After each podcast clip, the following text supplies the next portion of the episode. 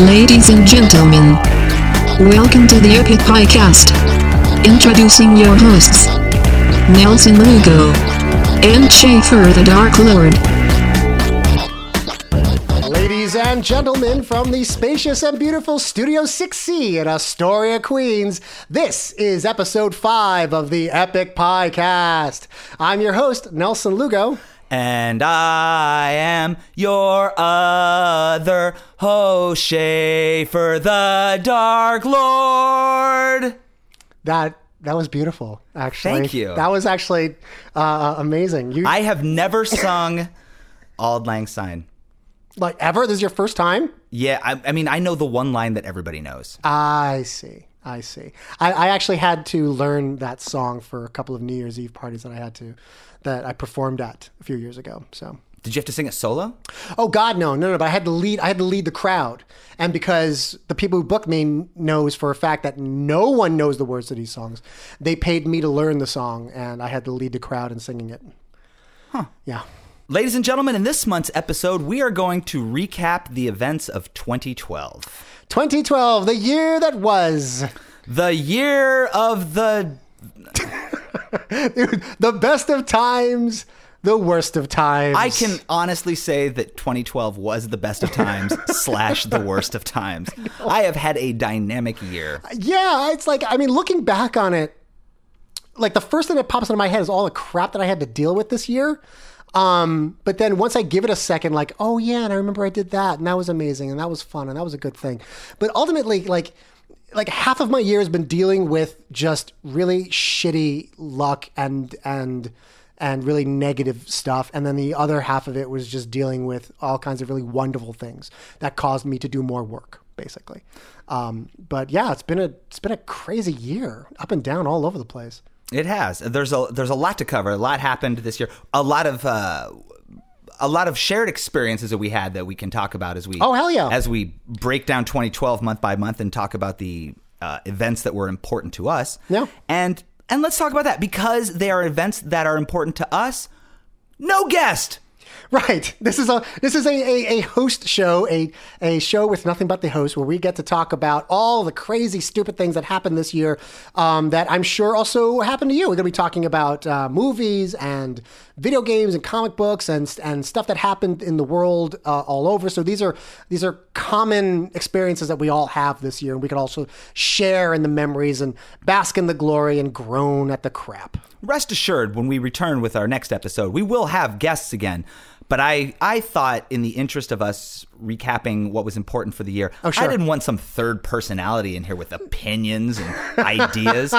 Hogging up all the microphone time. Now, eh, so many of the things that, that, that we enjoyed this year, we enjoyed them together, and I didn't want to make anybody feel like a third wheel. So, That's true. That's true. no guests. And we only, also we only had the two microphones, and so you know we would have to end up sharing a microphone eventually. And Well, we've done that. I mean, No, I don't- I don't we mind- shared a mic when, when Stella Chu was well, here. I don't mind that when we have guests because that's sort of expected. But you know, I like I like my microphone. I not I, I don't like giving it a power. I like having my own microphone too. yeah. Um. So where do we start? We start with what January of of, of uh, 2012. I want to tell you how my 2012 started, and by by how it started, I mean January 1st. Oh, dear. This is how this year started for me. I woke up on New Year's Day biblically hungover, and look, this is saying Wait, hold something. on. Is it was I with you? Was this that was it, was this the rooftop party? What happened was on New Year's Eve last year, we went Yeah. to a rooftop party in Brooklyn Yes. at the home of burlesque performer Jenny Sequa. Yes, which I showed up to later in the evening. Right. Yeah. Uh, I stayed there rather late. Um, and look, I've you guys, I've been around the block a few times. I've I've I've had a few hangovers. I have felt crappy the following day for decisions that I have made the evening before. I'm no stranger to all of that. But this one was magical. Like Oh, dear. It was like college freshman levels. Like Oh, I dear. I woke up and vomited and went back to bed and woke up and vomited and just kind of repeated this process like every 45 minutes until like 6 p.m. the following day. Oh Felt horrible, hated every cell in my body, hated every decision I had made up until that point. Ah. And it was because that experience was so bad, that is what inspired me to get clean and sober in 2012. Yay! How's that working out for you? Well, I mean, I ma- I made it to January 3rd. but January 2nd was a day of clarity. I see. I see. Uh, you know what? I mean, that night too was a pretty epic night for me because that ni- that night started. Um, there was a, a a woman in my life who we had dated, and I'm not going to mention her name because I don't want to embarrass anyone or call anybody out on the carpet. Um, but we stopped dating because of in, irreconcilable differences, essentially. Um, and it didn't necessarily end well. It, it was a it was a it was a pretty sort of sore and bitter breakup. Um, and then months and months go by, and and so she kind of reached out to me and wanted to be my friend, and I was like, oh great, I'm all for being friends. But it was a very tentative sort of friendship. You know, I you know I was a bit you know she was a bit sort of untrusting, I was a bit untrusting, but we were we were working towards something eventually. Um, does, she gets tickets to go see Gogo Bordello and I have never seen Gogo Bordello live. And so she invites me to come along, and automatically I think this is a bad idea because we hadn't actually met face to face yet. We'd just been talking on the internet, talking on the phone, and I didn't want our first time together to be this really like awesome concert event. Um, so I said no, but, and she spent the better part of a few days talking me into it, and I said fine. I mean, uh, finally, I just kind of I, I, I thought I was being silly and being a little too overprotective of myself, and I said, "Fine, let's do this." Um, but you know what? What would what? So you know, let me. We need to come up with a plan B in case you know something goes a little wrong and we rub each other the wrong way. We need- you know can, can we come up with a pa- plan B escape plan so that everybody knows what to do? Sure. she said, "Ah, don't be silly. That's that's just don't worry about it. I'm I want to spend time with you. I just want to go see the concert. I don't want to go by myself." And I'm like, "Ah, "Fine." So we get there, and I see her in line. Immediately, it's uncomfortable because we hadn't seen each other since we broke up. You know what I mean? And so there was a lot of latent stuff still lingering around um, I I was I was more than willing to let it go and just enjoy the evening for what it was. She wasn't. Um, she kind of brought up some stuff that was old lingering business. Was this while Gogo Bo- Bordello was performing? No, this was prior to the opening act. So we're standing there and we have choice choice places in the fucking room like right up against the front gate right in front of the stage i mean so close you could probably see the sweat and spit flying off these people and then she and i and i'm trying to avoid all of this conversation because i know it's going to lead to a fight i just know it is so i'm trying to downplay it i'm trying to like move past it and then ultimately she just kind of corners me and i answer something that she doesn't doesn't want to hear and we have a fight right there. And then the opening band plays. How many opening acts were there? I don't know, uh, to be honest, um, because I left halfway through the opening band set. Wow. She basically yells at me, and I shut down. And so I'm just kind of standing there, paralyzed, because I don't know what to do. Like, I can't be here with her because she's being very aggressive with me. And, um, but at the same time, I don't want to leave either because I don't want to be the dick who left this woman by herself On New Year's Eve on at New a rock Year's Eve show. at a rock show. You know what I mean? So I'm conflicted. I don't know what to do until finally, like halfway through the set, she knows she sees that I'm uncomfortable. She sees that I don't know what to do, and she says, "Well, you can leave if you want." I take that as my cue, and I get the fuck out of there. And then I find out where you are, and go to Brooklyn to this rooftop party where I get fucked up. I remember you Oh. showing up. And I mean, there's all kinds of drama that kind of happened after that, but that was the start. That's how your 2012 That is started. how my 2012 started, basically. Wow. Um, it was uh, it was conflicting on many le- on many many levels. You had the emotional equivalent then of, of the uh, sort of toxic physical uh, yeah Yeah. uh, version yeah. of what I experienced Yeah. to start my year. And I found this with every year. I never remember things that happen in January, and I feel it's because I spend four weeks recovering. Uh, so if if there were comic books or video games or movies or television shows that happened in January, Right. Uh, no, I've written some notes for this. Okay. I got nothing. I mean, look, I, I, I there was a show that I was in the, in that month. There's uh, our friend Francine, who's a burlesque performer who produces a series of shows called Oh, The right, Pink right, Room, right. Yes, which yes. are David Lynch themed burlesque shows. In January 2012, she did the Miss Twin Peaks pageant, which is based on episode 28 of Oh, yeah. Twin Peaks. Yeah. Uh, and I hosted that as in characters, Agent Cole. That's all I remember. Vomiting for vomiting for twelve hours and Ah. uh, dressing up like David Lynch and hosting a boogie show. yeah That's it. Yeah. Uh, well, and of course, uh, January was a month that was marked with tragedy in the community. What's that? It was the month that we lost Triforce Mike. Oh, that's right. Oh my God. Yeah, yeah. That was uh, that was a very sad, sad time for a lot of people that I knew. So it, it was a, it was a very rough start of the year for you know, I, I, I I've, I've, uh, uh, I've been to Orlando a number of times this year, and I've spoken to a lot of people who knew Triforce Mike better than I did, and I kind of, and like, I wish I knew him better. Like, I only knew him minimally. Like, I, I, I met him at Nerdapalooza very briefly, um, the past two years, not this year, obviously, but the, the two years, the other two years I was there. Um, and we spoke, but he was always just so busy running around doing all kinds of things, and we never really had a chance to talk. Um, and he's just one of those guys that I just I wish I'd known better, you know. And everybody I know who knows him said, "Yeah, you guys would have gotten along. You guys would have been fucking instant best friends."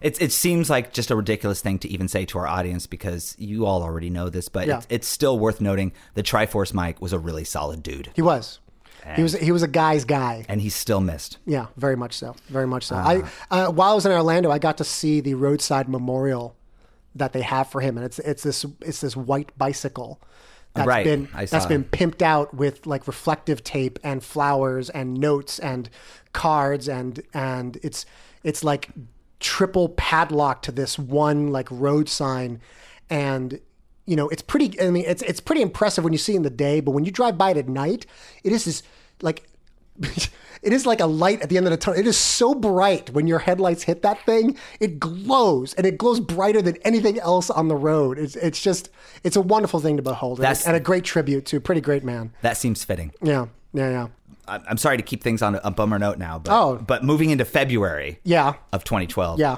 uh, the community also lost MC Gigahertz. oh that's right um you know i uh, uh, admittedly I don't think you met. I never met him. I think he stopped going to. He was the first two years that I went to Nerdapalooza. Yeah. 08 and 09. He was at both of those, and we became friends pretty much immediately. Wow. And I really, really liked that guy. It was a rough couple of months because I, t- I took that news pretty hard too. I really, Yeah, I, rem- I remember that. I remember still kind of like reeling from Triforce when I heard the news about this other guy, and it's like, damn, you know, like someone else whom I never really got to meet, and I'll never get to meet. But th- you, are know. friends with this whole community Yeah. of people that all. Exactly. Uh, Josh was a really good guy. Uh, oh yeah, these these both both of these uh, lovely gentlemen will be sorely missed. Um, so maybe that's why 2012 was so complicated because it started with so much tragedy. it And- was it was yeah and it was and such and a- and vomiting. yeah and and and tears. It wasn't all it wasn't all sadness in February 2012 because I know something that happened that you were really excited about. What The New York Giants won the Super Bowl. is that a is that a is that a, one of those sports things that uses a ball? Can't even pretend. Not even it- for like l- hometown pride. Is it ball? Is that is that ball sport? I think it was Doc Awkward. He had a tweet that, uh, and and and uh, I could be wrong. If somebody else wrote this tweet or Yeah. if Doc didn't, I Yeah, apologize yeah. for having this wrong. I'm sure somebody out there will correct this for us. But I believe he had a tweet that said something like it was in the Super Bowl this year was um, New York Giants and uh, the New England Patriots, and uh, he had a tweet that was something like, "Oh, excellent! New York and Boston are competing in a sports contest again." Because that always happens. Look, I'm not even a big football fan, but I get ex- I get interested. Uh, No, yes, you are. You're a football fan. I'm not a huge football. I'm not watching right now. I wait like when we get like postseason playoffs, I'll start watching and I'll pick a team and I'll get invested. And Sure. it was exciting to be a part of, you know, our city's football team winning the the winning the Super Bowl. That was it was exciting, and I because I'd watched you know several weeks leading up to that, and I I felt invested in, it. and I felt some pride in it too. Well, so yeah, great. Until Oh, what? the happened? following Tuesday. What You happened? See, I have a day job, and it's on Wall Street. Sure. Lower oh, Manhattan. the ticker tape. they have a ticker tape parade for Eli and the boys, I which is fucking what their rock hate- band is called. I hate ticker tape parades. I So really what they do is, and it starts at like nine or ten o'clock in the morning. Yeah. They get like they just take buses and trains and ferries, and they fill them up with everybody from Long Island and Staten Island and everywhere outreaching, and they just they shove them in there in their blue jerseys and just fill them full of beer, just like up to the fucking eyeballs, and then they dump them down into the narrowest, most labyrinth-like portion of Manhattan Island, set them loose on the streets, encourage them to cheer with all of the sports team pride they can muster, Sure. and create the single worst day of commuting of the year. It's uh, getting Well, off that any- train is like walking into what my nightmares look like. Well, there's usually at least one, if not more, ticker tape parades in a year. Given, like you know, Yeah, if- well, they might have ticker tape parades, but they aren't all for the Super Bowl champions of your of well, your no, hometown. no, but uh, but all ticker tape parades are by definition the most horrible thing you can inflict on a city. I don't know. I think if you gave a ticker tape parade to, say, a recently elected mayor, I don't think at the end you'd have a bunch of goons from Jersey turning cars over. well, fair enough. You may have a. p- I will concede that point, but I think ticker tape parades, just by and large, I, ju- I just think are just awful. anyway, I'm still seizing on that win because they don't have a shot this year. They are a disaster this year. Shot a shot at what? All right, we're done talking about football. Okay. So everybody, you can like come back. right, tune back in. All all five of you we lost. In February, Nelson Yeah. Lugo launched a new branch of the Epic Win brand with a show called The Spoken Nerd. Oh God, I was hoping you wouldn't talk about this. It was his spoken word uh, storytelling show. Yeah. That was really good. The first one was also, it was really good. The show didn't, No, all well to be fair, all of the shows were really good. I was entertained wildly by that show. Right. Uh, unfortunately, it just didn't really find the same audience without, Well, I mean, with without the- naked people. Well, yeah, I mean, the, basically the concept is is that you know this new sort of uh, burgeoning popular art form called storytelling, um, aka the moth, uh, primarily, um, and I wanted to, I guess you know, g- g- uh, provide that form of entertainment to what I believe is an audience that is underserved by most pieces of entertainment like that, live entertainment like that. Sure. Um, and so, in my arrogance, in my um, in my naivete, I thought I could bring storytelling to you know people who define themselves as nerds or geeks or dorks. I um, don't think it was arrogance or naivete. I think you did an experiment. Well, yeah. Hindsight makes you think that you were arrogant. it was a good idea. Uh, No, it wasn't a good idea. For, No, you're only saying that because people didn't go to it. When you Oh. Well- when you did the first show, you thought it was a good idea. Well, yeah. Well, the thing is, like, it it it it, it, it failed financially. Um, people just did not show up to see these shows. Damn And- Uh, shame because it was a good show. and you know, and the theater people in in, in a theater that seat, that seats about sixty people, like the most people I had in any given show was like thirty five. And the theater kept telling me, "Oh no, that's good. That's good. Are you kidding me? Some other shows only get like you know ten or twenty, um, but like I'm used to doing Epic Win shows where we're selling out." 100 seat theaters with people like sitting in the aisles or laying down on the putting carpet seats on the or putting stage. seats on the stage. And so, coming from that slant, I was spending more money on the spoken nerd shows called The Spoken Nerd uh, than I was making. And ultimately, I just couldn't do it anymore financially. Um, but yeah, it was, it was, a, I guess, I, I mean, at the time it was a noble attempt, but it just, it, it just failed miserably. Speaking of theater, in February 2012, I saw the best show on Broadway that I saw all year. Oh, right. You saw, By which uh, I mean, I saw the only show that I saw on Broadway all year. was it the Book of Mormon? It was the Book of Mormon. Yeah. Trey Parker and Matt Stone's masterpiece. Uh, it's freaking wonderful. It it deserves its hype. Um, my I- I- favorite I- thing about this show Yeah. is that it won a Tony Yeah. last year or in 2011. It won a Tony for best musical. yes. Best musical. Yeah. The Tony, the Yeah. most esteemed award Sure. given to theater Quite prestigious. it features a song entitled Fuck God in the Ass. it's a wonderful show. Yeah. I, I would see I've never seen, I haven't seen it. You know so- what? I would see every show that's on Broadway if the tickets weren't, you know, $300. Yeah, no, it's it's cost prohibitive of me to watch anything on Broadway. There, I mean, there was a time in my life where I was going to a Broadway show a couple of times a month, How? but that was like that was when I first moved to New York. This What, was you like, used to be a drug dealer before I knew you? no, uh, this was back in like 95, 96, 97. Ah, those were simpler times. Yeah, I the mean, golden like- age of man, like, 95. well, you could get you could get like standing room only tickets for like twenty bucks. You know what I mean? You could get a seat on a, on an off night, like a Tuesday, for like you know forty bucks. It wasn't. I that, wouldn't buy that. like, I wouldn't stand for two and a half hours. no, you know it's not that bad. It's but the thing is, you could get a seat on an off night, like a Tuesday night, or a Sunday matinee, for like forty bucks, and it's still you know it's still Get a great. seat. That's fine. Yeah. I'm not buying an SRO. Yeah, ticket but for but there was I 40 mean bucks. but but uh, but s- there I'm was not some common villager. but something happened like right before we got into the aughts, right before we got like 98, 99, where ticket prices just doubled. For no reason whatsoever, they just doubled. Um, and 9 11. 9 11 hadn't happened yet. Yeah. Shut up. 9 11 happened at the beginning of the odds. What are you talking about? Right. Yeah, well, whatever. Um, you blame everything on 9 11, you racist. Mm. Just, I just don't ever forget. Never forget.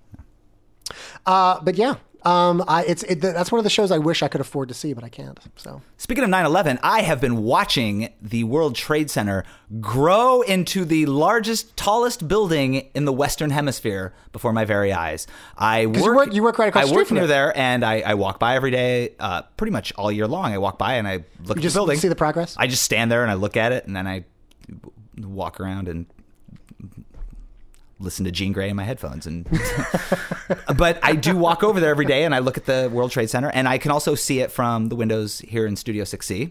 true. And I have been watching it slowly crawl up the skyline and it's Nice. pretty spectacular. It's going to be a great building. I can't wait. Um, and also in February we lost Whitney Houston. Whitney Houston. Now, you and I actually, this is a point of contention between you and I. What do you mean? Well, because, you know, my, my stance is that, yes, it's a tragedy that she died. It's a total tragedy that she Absolute died. tragedy that she died, but it was self inflicted. That's yeah. Now, yeah. There, there's there is a point that we are. Gonna, I know. th- And th- th- there's a point that, you know, you, you and I, if we let ourselves, we'll argue about this. Right. Um, I found a lot of that was kind of going on on the internet when when she died. A lot of people were posting like, "What you want me to feel sorry because because some drug addict died? Like nobody f- shoved those drugs d- into her Right. mouth." Right. Uh, and, what? I feel that that's an easy perspective to have for somebody with no experience with uh, substance abuse or chemical dependency. Well, that's not that's not entirely true in my life. I mean, I come from a long line of twelve steppers. You know what I mean? And I've seen the ravages of what drugs and alcohol can do to not only the individual but but families by and large. You know what I and mean? those are two civilians, not the most famous person on the planet. no, I get it. Not she. Not that she was when Well, she died. she but wasn't when she died, but in her heyday. Yeah. Like bodyguard era. oh hell yeah, yeah She yeah. was the I guess you biggest know what I mean. celebrity. Like yes, it's an absolute tragedy, and my and my sympathies continue to go out to all of her friends and family and loved ones that she left behind because I'm sure they're still mourning for her as well. I just can't find it find too much sympathy for her.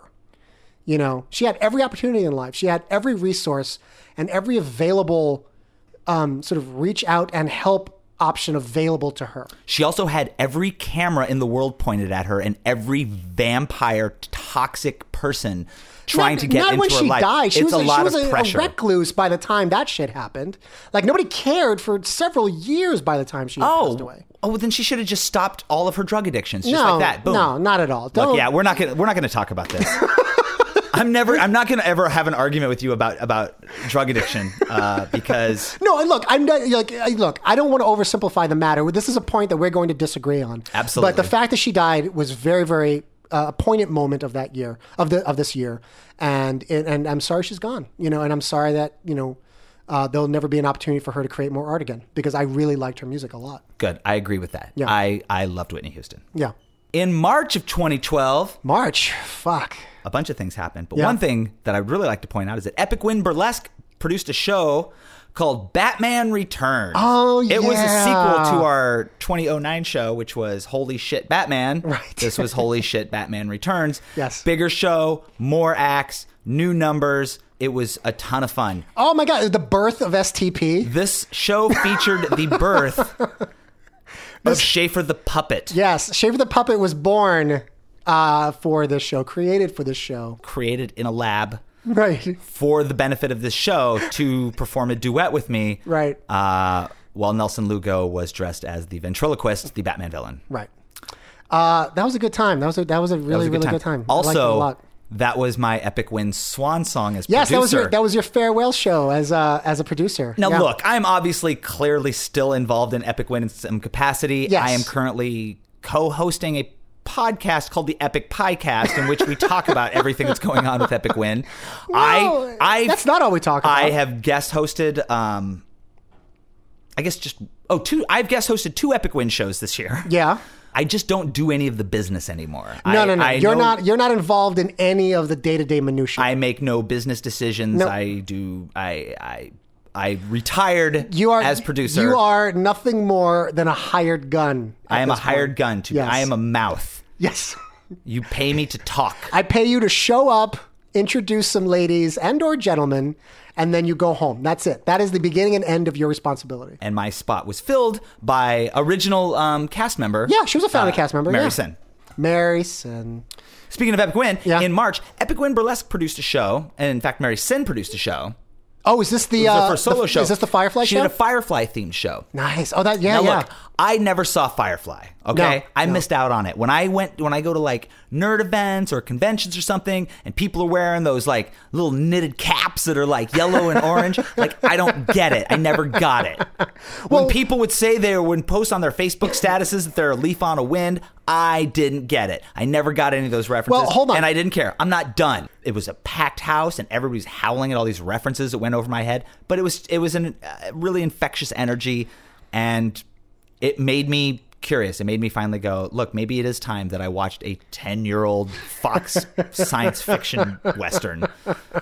So I watched. I went to the show, and then I came home, and then I pretty much plowed through the entire series and the movie Yeah. in a weekend. Sure. And since then, this year, I have watched the entire series and the movie like three times. Oh, sure. Over. Yeah, so in a way, I would have to say that my favorite television show Of two- 2012. of 2012 is Joss Whedon's Firefly because I'm a Johnny Come Lately. But man, Ah. that stuff was good. I went and got the graphic novels. Oh no, I know. I yeah, it's you went you went uh, you became a brown coat almost hardcore. overnight. Ah. Uh, There was like a period of, of like two weeks where I didn't, I don't think I listened to anything other than Adam Warrock, Michael Kill's Browncoats mixtape. Which is if if you have not downloaded uh, Adam Warrock's free Firefly mixtape, you are doing yourself a great disservice because that is a fantastic. As album. far as I'm con- as far as I'm concerned, that should be required, that uh, should be yeah. required supplemental material to Yes. your Firefly experience. You watch the shows, Yes. You watch the whole series, Yes. Watch you the movie. You watch Serenity,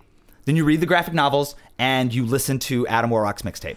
Because yeah, if if if you are a brown coat uh, and in any way, shape, or form, Adam Warrock's uh, Firefly, which I will put in the the show notes for this. It's first of all, it's free, so you have no you have no excuse not to download it. But it it was a constant play on my in my headphones for a very Oh my long time. Ah. God, the song with Jesse Dangerously, Out of Gas, which is based on my favorite episode, Out of Gas. So good, so good. I'm gonna listen to it when you leave. I haven't listened to it in a while, so I'm gonna listen to it when you leave. also in March, I made my third consecutive annual appearance at the South by Southwest Music Festival in Austin, Texas. Yes, you did. And I had the best time this year than I have previously. I, I have a little bit more fun every year, and I also stay a little bit longer. Yeah. Each year. Well, you it, you just confirmed uh, not too long ago that you're going to be at this South by Southwest Yes, I will be at South by Southwest in 2013. 2013. Sweet. um, and it's great. And I get to see a lot of my friends. I get to see a lot of the my Canadian rapper friends, the Backburner Crew, right. Um, oh, nice. more or less, Fresh Kills, Jesse Dangerously, Oh my God, I Word wanna go. Burglar, uh, Timbuktu, Ghetto Socks, all those guys. But then I also get to see MC Front a lot, and Whitey Cracker, and Lars, and Adam Warrock, and How come they don't hire me to go? Um, I am a magician. you. Well, I I can See, I here's can what they do. I can do all kinds of wonderful magic between the bands. here's what they do. What? At the beginning of the of the the, the window of time, Yeah. uh, the South by Southwest is the first few days. It's interactive, so Sure. it's all like software Yeah, yeah, apps, yeah, things like that. Uh, then there's the the music portion, Sure.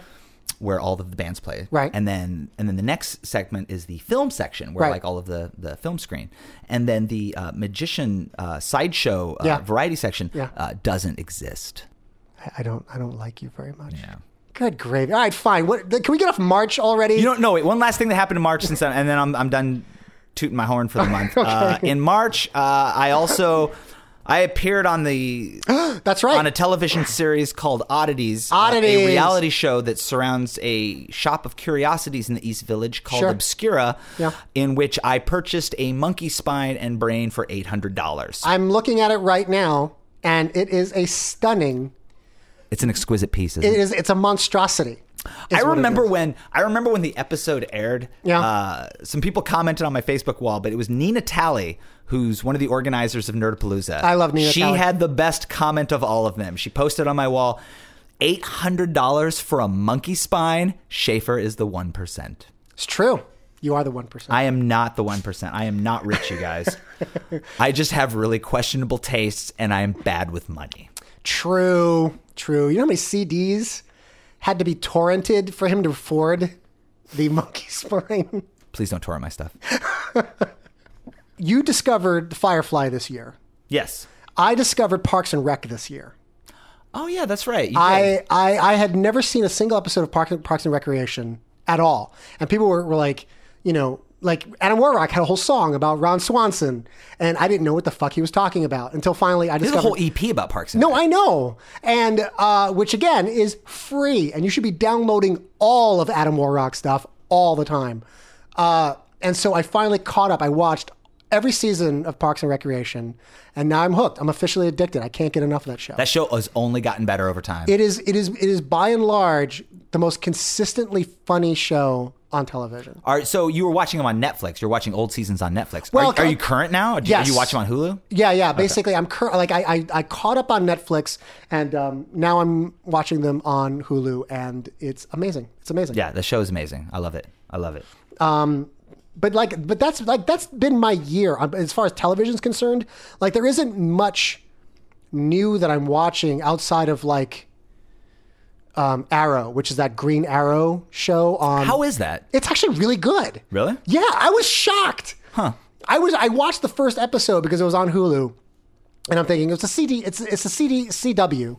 It's like how good could this be from the same from the creators of like Gossip Girl and Vampire Diaries? I'm like, okay, so this is a teeny angst-ridden teeny like teen as in a teenager angst-ridden sort of show about a comic book character. I'm like, okay, I'm going to watch this so I'll have some ammunition to make fun of it. Sorry, did you not watch Smallville? No, I never watched Smallville until I got married, and my wife watched the shit out of Smallville. Oh, okay. So then I watched Smallville. All right, back to Arrow. Arrow is good.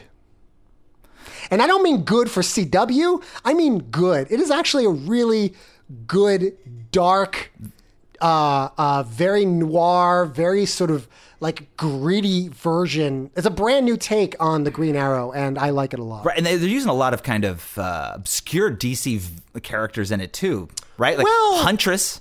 Well, she's not a. Well, I mean, the, the characters aren't really obscure, but if you're not a fan of Batman or Green Arrow, you're not going to know who these people. are. So and Deadshot's been on there. Yeah. What about I I heard um, Firefly? No, he hasn't been an Arrow. Uh, he's just a pyromaniac with some stupid wings. He hasn't been an Arrow. He's yet. going to. I'm sure he will be. Um, it's actually. I read that really- on some nerd It's site. really good. It's a it's a brand new take on the Green Arrow story. Um, and in fact, the only thing, the only thing that's that's similar is that his name is Oliver Queen, Yeah, and that he's rich. That's it. that's it. And that and that you know his costume's green. Well, they kept the name. Yeah. Uh, but I, I really like what they're going with it. And it still has its moments of teen angst. But the thing is, he's not a teenager. He's a young man. He's a young man been- that's been scarred by life and wants to take down the gu- the s- criminal scum who's ruining his city. Well, sounds good. Yeah, it really is. I'm never going to watch it. you should watch the first episode. Never going to. Just watch the first episode. Let me tell you why. Oh, I don't. I don't care about DC characters that aren't Batman, and I don't care about any character whose talent or power is archery. I don't. How, why are we friends? I don't understand how we can continue being friends. Because Batman's the best thing that ever happened to America. True. See, we agreed. Oh, I love you. Uh, all right. So we're- April 2012. April. Oh, my favorite thing about April is the April Fool's prank that I pulled on Epic Win fans this year.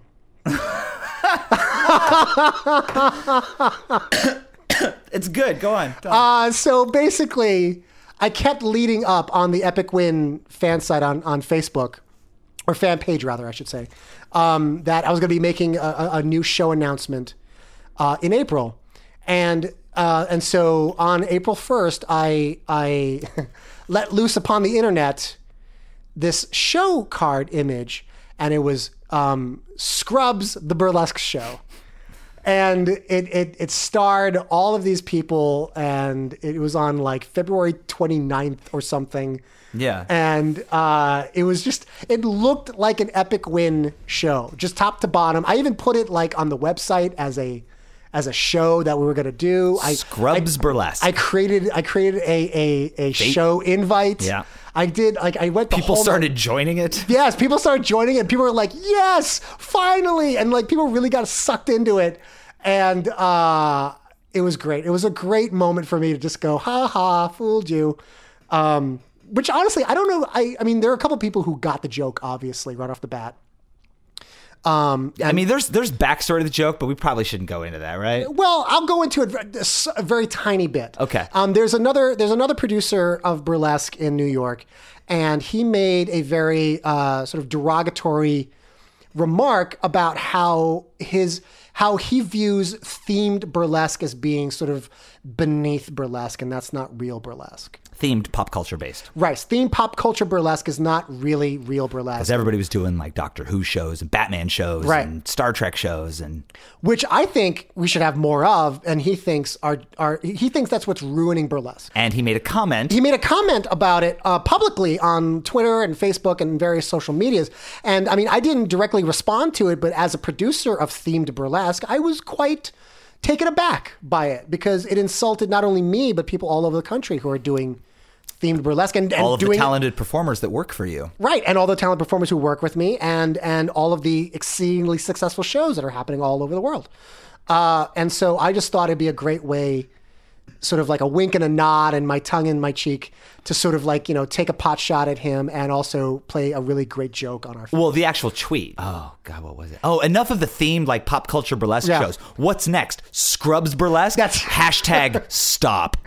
right That's- And you didn't forget it. no, no, I did not. Uh, but it was great because because once because once the, you know once I let the cat out of the bag that it was a joke, everybody got it and everybody had a good laugh about it, and uh, it was just a nice moment between like me and Epic Win and the Epic Win fans, and I just really enjoyed it. Guess what else happened in April 2012? What's that? Cabin in the Woods. Dude, that movie, that movie is crazy. Go nuts! That movie's insane. Yeah. To be fair, I did so good. I didn't.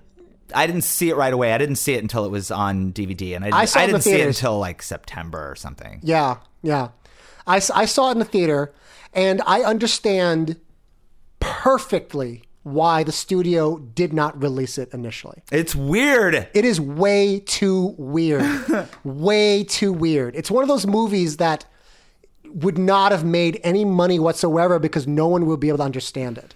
And because of that lead actor, and I'm forgetting his name, and someone's going to correct me, Chris Hemsworth. that's him, the guy who is now Thor. He basically broke out, became famous, and now, based on the success of this one actor in this one role, and I, don't- you know, I hope I'm not spoiling anything, but a lot of them die, and he dies halfway through, um, because it's a, it's a monster slasher flick. So if, I don't think it's a great spoiler to tip that a lot of kids die in this movie.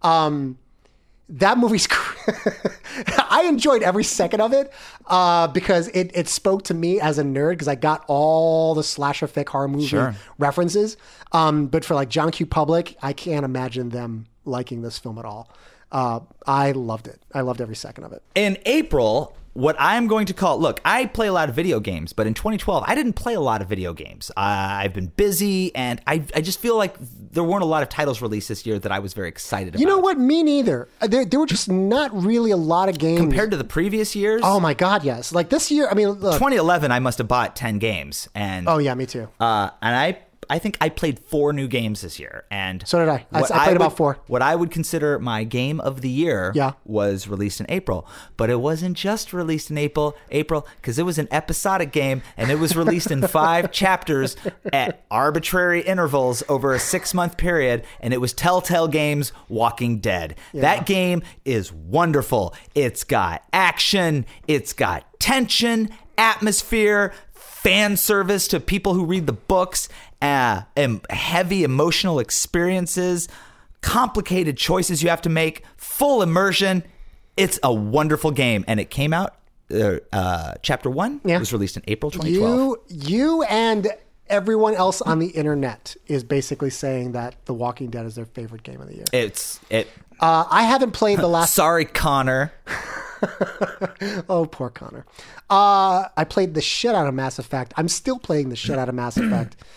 I played uh, Kingdoms of Amalur: The Reckoning, which is Why not- are people still titling shit? I don't blank, know. Colon space the reckoning. I don't know because it's the only game in in this in its series. Like it was planned for multiple titles, so I guess in their mind they wanted to differentiate the first one.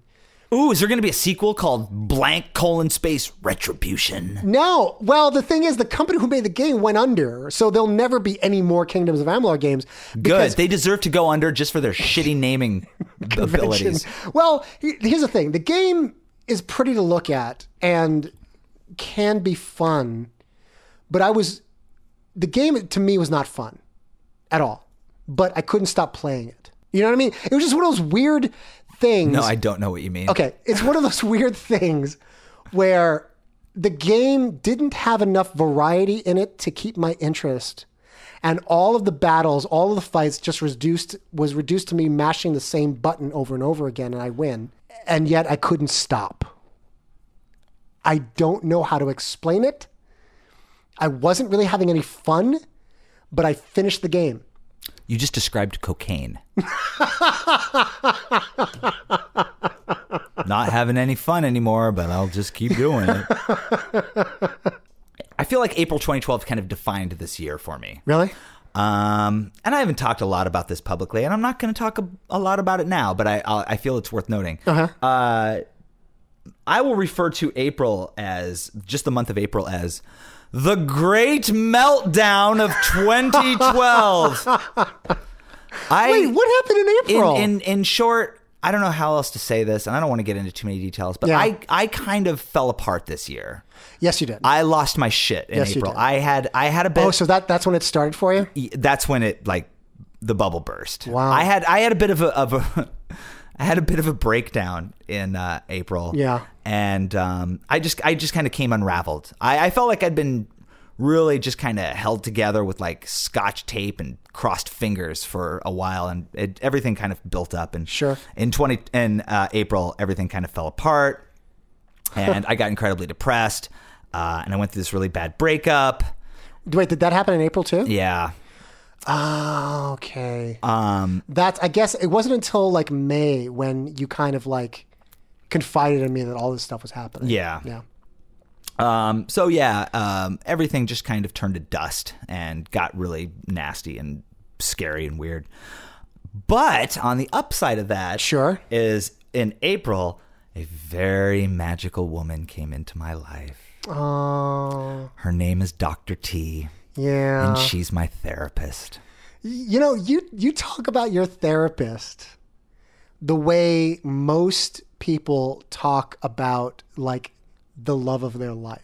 Now I know that there. I don't really talk about no it like well that. hold on i mean i'm not i'm not obviously there's no intimacy there and there's no um, sort of romantic things happening but there's an there's a quality the way you talk about her that that that speaks of a vulnerability and a a trust and a kind of like um, safe space that most people talk about when they talk about like the love of their life And that's probably why, because Yeah. I have invested a lot of trust and uh, safety and security in- Oh, sure. into my relationship with this person. Yeah, yeah. Um, it's you know, it's the place where I am the the most candid for an hour every week. And Yeah. So I, yeah, there's, I mean, there's there's a considerable emotional attachment that I have. Oh, sure sure sure Um, it's not, and it's not a romantic No. thing, but that, I understand why. I, then it would seem as though when I talk, my voice conveys that there are little animated cartoon hearts bursting above my head. well that and you genuinely enjoy therapy I love therapy. Yeah, I like- Uh, should have been in therapy for years. And you're the only person I have ever met, myself included, who's ever spoken about therapy in that way before. oh my god, therapy like put me back together, man. therapy Well, I mean, you're definitely on the mend. I can definitely see a difference in you. I can definitely Yeah. sense a difference in you. Oh, I'm still a disaster. no, no, in, yeah, like- yeah. No, you're fucked up. You're a fucked up individual. Whoa, this episode's getting hella real. You know, and uh, you may end up being a fucked up individual for some time more. Oh my God. But you're less of a fucked up individual now than you have been for quite some time. No, that's not true. I am just as fucked up of an individual as I've always been. I just now understand it more. Uh, well, you have better coping mechanisms then. that's it. That's all. That's the only difference. yeah, yeah, yeah. All right. Wow, April was a big month. Oh, I also got new glasses.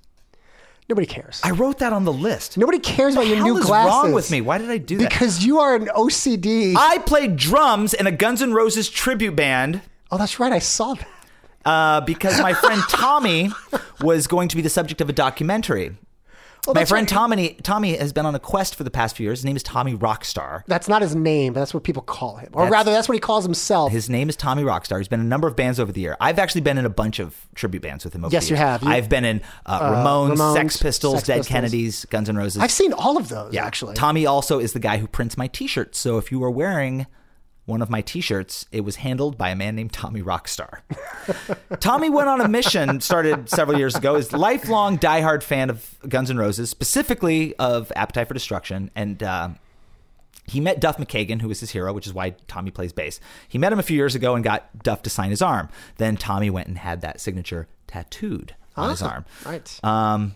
Then he saw Slash at an event. And Tommy's one of these guys that can talk his way into like backstage. He Yeah. talks his way into sold out shows. he's and he's get him, that like, guy. VIP. yeah. He's that guy. He somehow met Slash and got Slash to sign his name next to Duff's, and he got that tattooed. And then it became a quest. Tommy Rockstar will travel the globe until he collects tattoos of the signatures of all the original lineup of Now- Guns N' Roses. Now, here's the thing he got all of them but one. Yeah. And the one he didn't get wasn't Axel. He got Axel. Yes. Like, that's the surprising thing is he got Axel to sign it.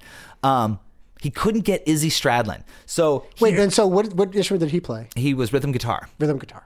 So Tommy went on this quest around the country, and he was uh, going to track down Izzy. And Izzy's become this weird recluse. He makes sometimes appearances, and this camera crew was he's like- following him. They were shooting a documentary about him, and so we did this show where we like put on costumes and we Is he, is, basically. he, is he peeing in like milk jugs and not cutting his nails? And no, it's not like that. Okay.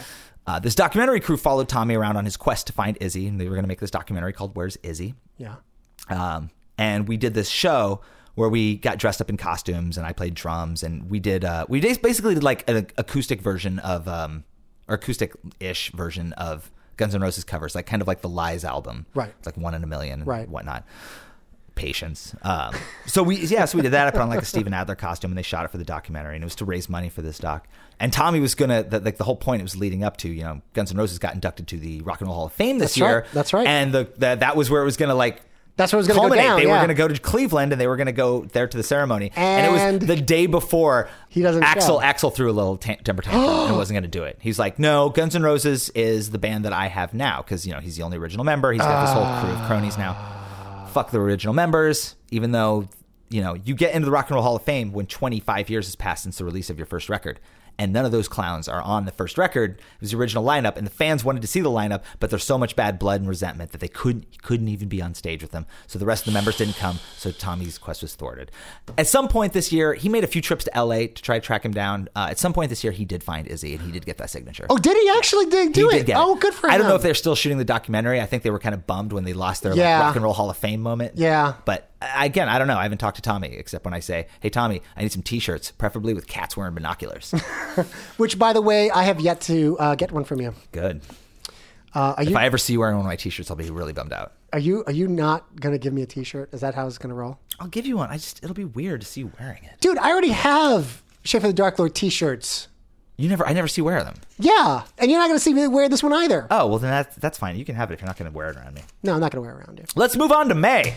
May, I celebrated a birthday in May. Dun dun dun dun dun dun dun. dun. And I- Nelson Lugo turned 29 years old. I wish.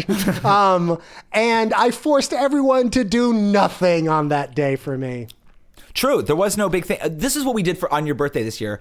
Well, not Nothing. on your birthday proper. Your birthday proper was a Thursday. You didn't want to do anything. No. And I learned my lesson because in 2011 you were really depressed. You were Yes. in a dark place. Oh, very You dark. did not want to have a birthday, and I was selfish because birthdays are sacred to me. Yeah, And so- I still bir- birthdays are your favorite religious holiday. yes, I still was like, nope. Yeah. You're going out, and I dragged you out to a you bar in forced Astoria. me to and celebrate I, my I- birthday. I called a bunch of our friends, and we all came out, and you were just miserable the whole time. whole time. That was such a douchey thing for me to do. Well, no, it was no, it was actually a very sweet and loving thing for you to do. I just was not in a receiving mood. No. You know, and uh, truth be told, I don't like my birthday on good days. You know, I am not a, someone like I don't. Birthdays are not a thing that I care about. You know, it, and and and even as a kid, like I just, you know, birthday. I, I never liked, or at least as far back as I can remember, I never liked the attention on a birthday. I like So cannot relate. I like, I mean, I like the gifts and I like the cake, but that's like it. You know what I mean? Like if people just gave me stuff and then I got to eat cake alone in my apartment, that would be awesome. Um, but I really don't like birthdays. You know, I just, although, I- although I am changing my stance on it for this coming year. Oh, why's that? Well, because I'm, I'm reaching a milestone. Age Yeah, you are. And, and 30. yeah, let's go with that. And uh, I I feel like I feel like I'm being the one who's selfish now, because I feel like there are people in my life who really genuinely, contrary to my popular belief, who genuinely like me and generally like spending time with me, and I think it's just selfish selfish of me not to give them an opportunity to do something nice for me, you know.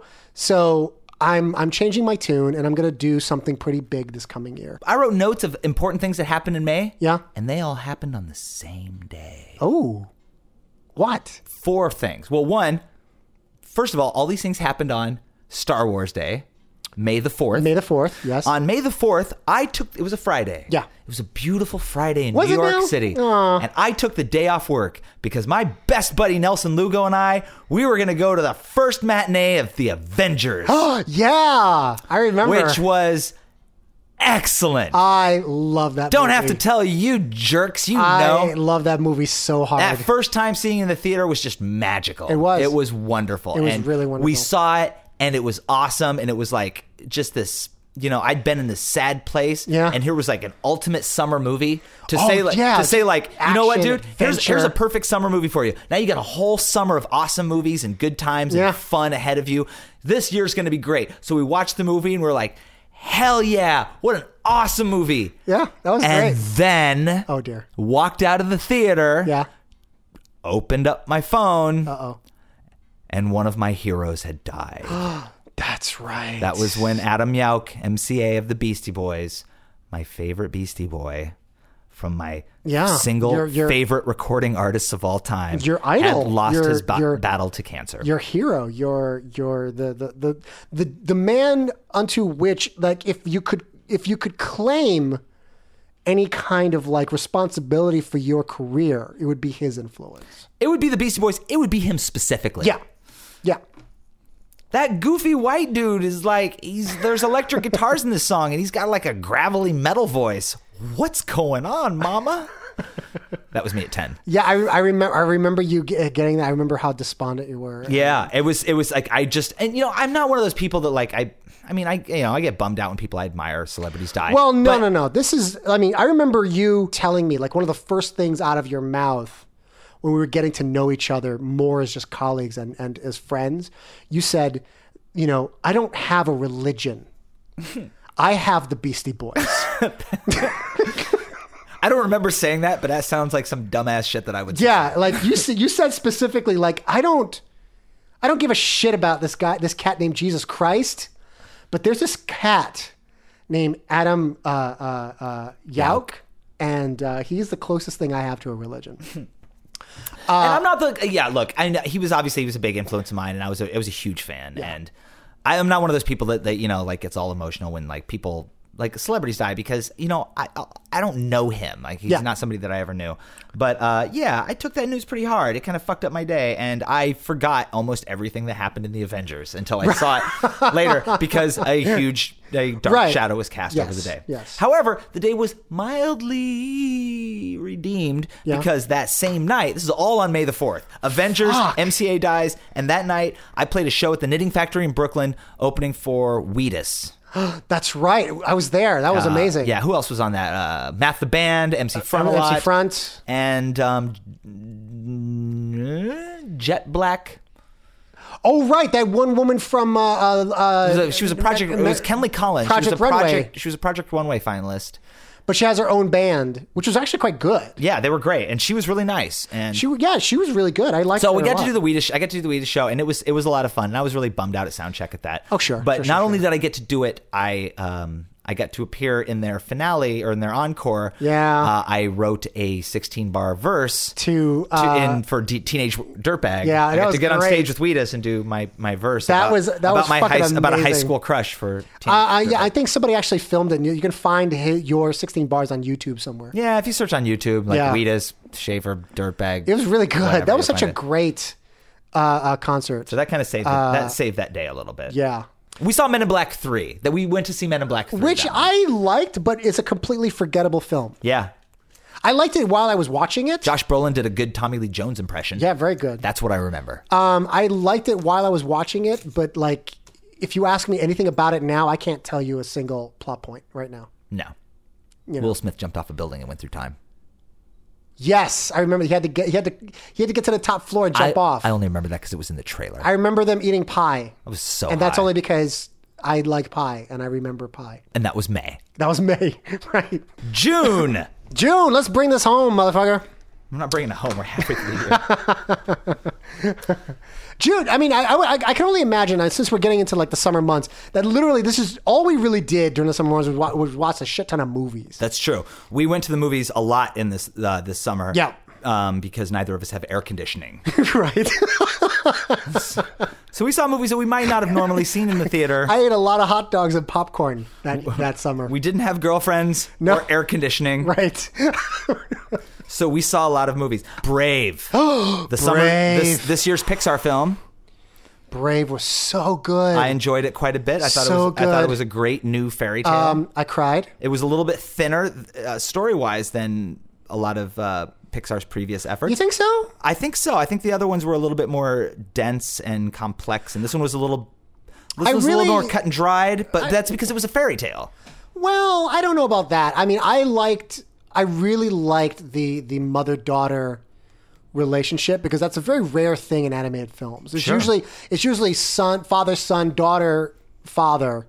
It's very rare that you actually get a, mo- a daughter mother story from an animated film. That's true. That wasn't that was a nice change. yeah, and I really enjoyed it. I cried. Uh, It was beautiful it looking. Was beautiful, stunning, stunning stuff, and just a lot of really beautiful Scottish accents. Let me ask you a question. Sure. If you could change your fate, would you? That was horrible. No, I And know. Well, We, I, I, I, I recall we asked each other that question all summer long. Pretty much, yeah. Pretty much all summer long. If you can change your fit, would you? Ooh, that wasn't bad. Yeah, because I, I was in love with a Scottish woman. Oh, That's you're why. very good at uh, offensive accents. Yeah, because I like to be offensive. You know what else we saw in June? What else? Dun dun dun dun dun dun dun dun. Prometheus. Yeah, and this is another point of contention between you and I. it sure is. um, I didn't like it. I mean, I well, was, I that was, even that is a point of contention. well, I mean, watching it and immediately leaving the theater. I'm gonna, I'm gonna say this before I say anything else. It fulfilled my criteria for entertainment. You know what I mean? And and my my standards for summer movies are pretty low. You know what I mean? You give me some action, you give me some thrills, you give me some some some chills, and um and I'm good to go. And and the fact that it was a sci-fi movie put it already in the plus column. Um and so, but thinking about it, afterwards, after the initial shock of it, after the initial like in your face of it all, like any movie where I have to visit 20 wiki pages in order to understand is not a good movie because a movie should have its own beginning, middle, and end.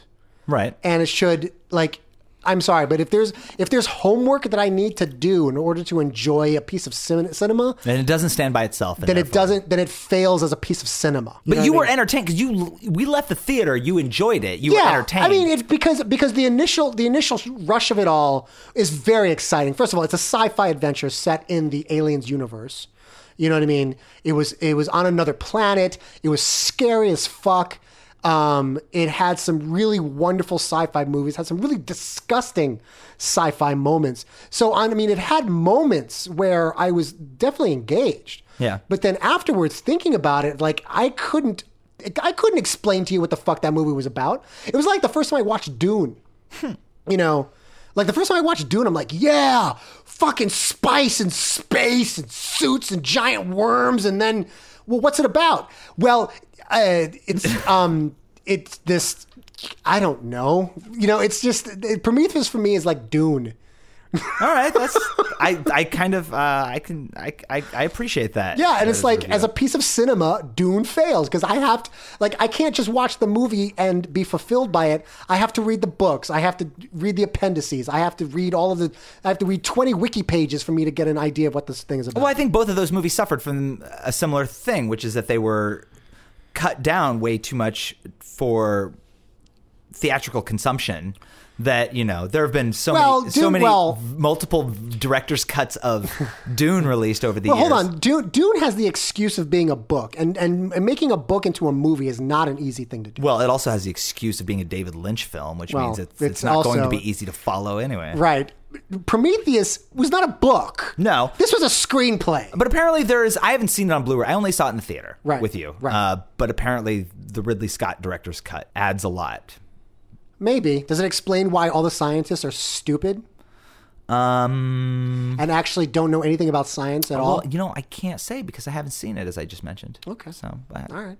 Jury's still. Maybe, may- I liked Prometheus. I know you did. and I know that I'm in a minority because I walked out of it going like, "Wow, that was really interesting," Yeah. I, and I kept thinking about it. And then uh, my social media told me that I was stupid because everybody seemed to be like, "A critic said the movie was bad," and I agree. All right, maybe that's I'm selling your opinions short. I apologize. For that. but if, if- I- I no, didn't but read it's any- like I- anytime anytime there is like mass complaints about a consumable piece of media that comes Yeah. out, the people I hear complaining are just echoing same Yes. complaints I've read by other critics. yes, They're I like, actually, I actually didn't read any of the criticisms about the movie. I did read one really intelligent sort of like you know uh, moment by moment sort of breakdown of the film that ex- that filled in a lot of the gaping plot. was it holes. just one sentence? Story of Jesus in the aliens universe. no, but he did say that. Um, but it was a very intelligently thought out, like moment by moment, scene by scene breakdown, and filled in a lot of the gaps. And it's like, oh my god, I wish I'd had seen this in the movie. Yeah. because I would have liked it then. Yeah, there was. I mean, it's look. I'll admit it was messy. Uh, It was it was messy and choppy and Look, as a summer There- there was some blockbuster questionable popcorn decisions made. sci fi film, it fulfilled my criteria for entertainment. But upon further thought, I just came to the realization that it's just not a good film.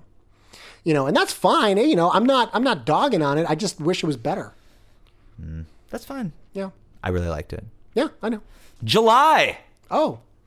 I remember nothing from July. great. We saw a lot of movies. Oh wait, hold on. Didn't we party didn't we do a rooftop party at Rita at Rita's We house? spent the Fourth of July in in Greenpoint, Brooklyn, at Brendan B. Brown, the singer of Wheatus's place. Yes. on his rooftop. Yes. and Lugo got really nervous because everybody was drinking and hanging out near the edge of the building. And Well, no, no, no. They were. s- they- It's a roof, and they were sitting facing the the the perilous drop. They were dang. Oh God, I have a fear of heights, and I can't stand it when people are in a precarious position, even though they are perfectly safe. That also, I almost got. I almost got my face burned off by an errant uh, firework. yeah. Yeah. Oh, it was crazy because we saw was- the yeah, it was we saw the we saw crazy. the Manhattan fireworks. Yes. but then everybody in that neighborhood was shooting off fireworks. Yes. and then there was a police copter circling the building Raiding next the to building us, like shining a roof, yes. spotlight in it. Yeah, there was a It was. That was a crazy it night. was a little wild over there. That was a very crazy night. on the 3rd of July, I had a show at the Knitting Factory with my beloved dear old homeboy Cool Z. Another rapper from Iowa that I have known for 150 years. I like and Cool Z. He was in town not only just for a show, uh, but he stayed with me for a week because we don't get to see each other that often. So I got to have uh, Cool Z as a house guest for a week, and that was Nice. a lot of fun. Nice, nice. Uh, it was really unfortunate that it was the peak moment of the most brutal heat wave I can remember. Oh, in that's New York. right, yeah. And then Cool Z lost his car. He, his car got stolen. no, it didn't. Wait, his car got stolen. Yeah. Uh, When we were getting ready to go to do our show at the Knitting Factory, Yes, his car was stolen. yes, yes. Uh, he called like all of the t- well, first of all, he thought it got towed, so he called all the, all of the towing places, and he couldn't he couldn't track it down. Right. So he was convinced that it was stolen. So he filed a police report with the NYPD. Right. We came home after the show, and he called the cops, and they were supposed to come over to my apartment to interview him about Right. his stolen car because it was a rental car and he had like gear in it and stuff. Yes. Uh, and I guess he fell passed out. We were at the bar. He passed out, and That was a long if night. the cops showed up. I don't know if they came here or not, but yeah, they didn't. He didn't show up to give his interview about his stolen car. Um, and then the next day he found it. Right, because he forgot where he parked. Yeah, he just it. forgot where he parked it. That happened to me once, A movie title comes to mind. dude. Gosh, what else? Gosh, there were a lot of movies. We didn't see this together. Did you see Moonrise Kingdom? I did see Moonrise Schism. I I, saw it too. I, saw it. I saw it with uh, another buddy of mine. I loved it. Loved it. I'm not actually a fan of Wes Anderson. of Wes Anderson movies. Really? Yeah, like I just find them to be so a little too weird for me sometimes. Okay. And and I think the comedy I think he's just trying to be too erudite for his own good and sometimes it just comes off as, as just pretentious. And and usually his comedy is by accident and awkward. But this was like his full this was a full on like planned comedy that was genuinely funny for the sake of being funny. And it wasn't uncomfortable. It was actually very sweet Oh, very endearing. very lovely, very uh, uh, innocent love story, and I enjoyed it a lot. I, was loved it. very, I was very, very impressed. In fact, I wouldn't have gone. I would. I got like, I, I, I got to go for free because it was like some sort of preview ticket or something. Uh, and I would never have paid for this, and I'm glad I got to see it because I would have been wrong. Yeah. It, Yeah. It's, I, I, Excellent. loved, I loved it. Yeah, it was I'm, so I'm a good. big fan. I don't like all, I mean, I didn't like The Life Aquatic. I just Um, don't. get- I just. I just. Maybe. May, I don't know. There's just a, a fundamental disconnect with his freaking- humor that I just don't get. I loved Bottle Rocket and Rushmore and Royal Tenenbaums. And, Yeah, you're naming all the movies I don't like. Okay, terrific. Yeah. Um, another movie that we both saw, but that we did not see together. What's that? Sadness. Oh, We didn't get to go hold Sadness. hands at the movies. No. The Amazing Spider-Man. I Yes, I liked The Amazing Spider-Man. liked it too. a lot. I don't know what the big deal is. I don't know what people's problem is. I liked it a lot. I thought it was a great reimagining of the character. You know, it was, but it was barely a reimagining. Well, I mean, look, I mean, it, it's there. There are certain things about Spider-Man you just can't fuck with, right? So they have to be, they, they have to be there. But going back to the mechanical web shooters, I thought was a great idea. Um, making him uh, younger is a great idea. Making him younger. He was a high school student in the original movie. No, but no, he got to go. No, we we get uh, the the Peter Parker from the original trilogy goes to college. You know what I mean? No, he does in the second movie. In the first movie, he's a high school student. Yeah, but he, I, I don't know. He just seems a bit more grown up to me. than I would this actually bet that Andrew Garfield is probably older now than Toby Maguire was in the first Well, Gar- Garfield plays a better teenager than Maguire. Spider-Man. He's, he's a little bit more of a dick, and that's Spider-Man. Yeah. Peter Parker is kind of a dick. Yeah, Uh, that's kind of his character in the books. I, I mean- liked the angry vigilante angle at Yeah. first. I really did, um, and I just thought it was a, a Emma Stone was great. I liked the Lizard. I yeah. Um, Yeah. I mean, it was an unnecessary reboot, but I still I don't care. I liked it, and it was fun. That's I don't know. I suppose that's that's like a, that's an academic sort of debate whether or not it was necessary. The fact that there's another Spider-Man movie, fuck yeah. Give now me that, more now they're, Spider-Man. they're writing about his uh, the mystery of his dead parents. Like that's kind of that's fine. I don't mind that. yeah. I don't mind that. You know, Superhero with dead parents, a dime a dozen. yeah. You know what I mean? I really I don't I don't mind that they're doing that. I mean, they they have to sort of freshen it up for for new technologies and new audiences and stuff. Why can't a superhero just have like a dead cousin? Not tragic enough.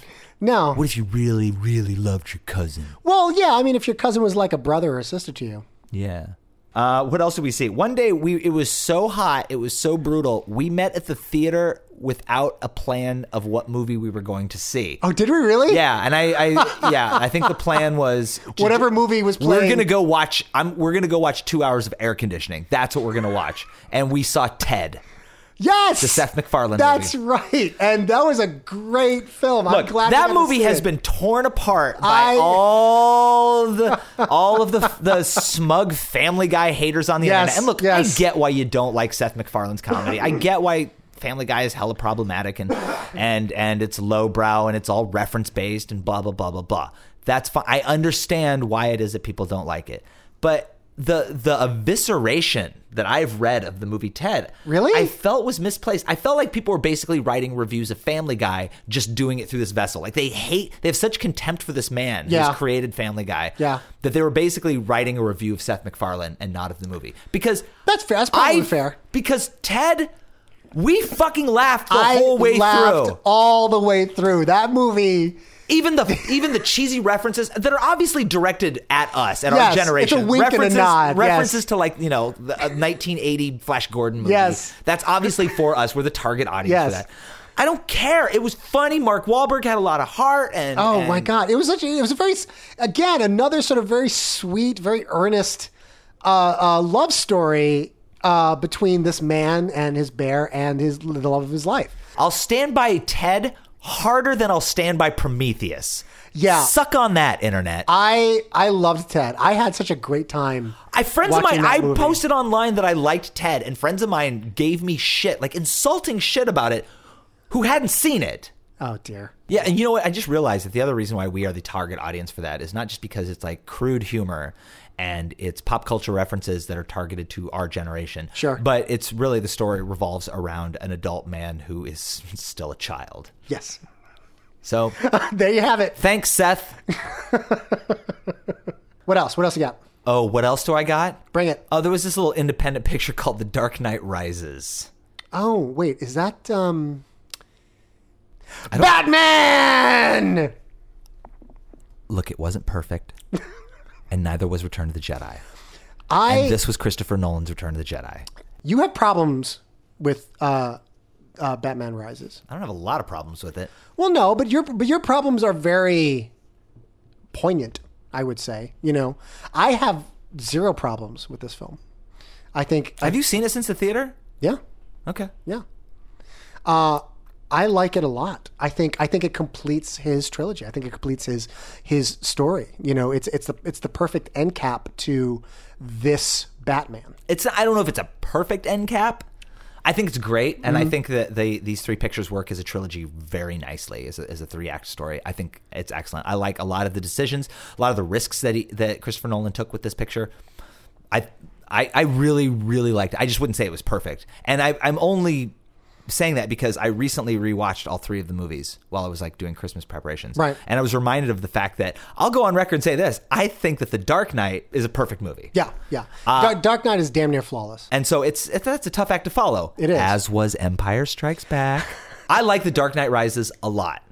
You know what? I mean, I, I I've said it before. The Dark Knight Rises, I like, is my favorite of the three. That's nobody has said that out loud in the world except for you. You're the first person to ever say that. Really? Yep. I uh, And here's another here's here's another great example of all right, going back to the Prometheus thing where Yeah. like everybody seemed to be anybody who had criticisms, they were just repeating the same criticisms they read somebody else. Right. So everybody who has a criticism about Dark Knight Rises seems to be like I can't understand a word that Bane's saying. So that means that this you know, two hour and forty five minute epic is an abomination.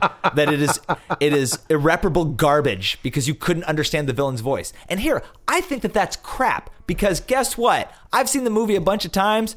And I have understood every single word Oh, yeah. that Tom Hardy says with the vocal overdubbing and all. I've never and had a I have problem. hearing damage. I've never had a problem understanding a single. But I thing just you feel said. like people like they, they just want to repeat criticisms that they've read elsewhere. yeah. I mean, that's the internet for you. If I read one more goddamn pinhead on the internet say something like, "Well, you can't just stray that much from Robin's origin story," Yes, you I will can. reach to the screen and grab them and be like, "John Blake is not Robin, you yes. I mean, in in this universe, he becomes the next Batman. Go pick up a book. Read Nightfall. I liked it. I liked, I liked it a it. lot. I liked The Dark Knight Rises. uh, what else we got?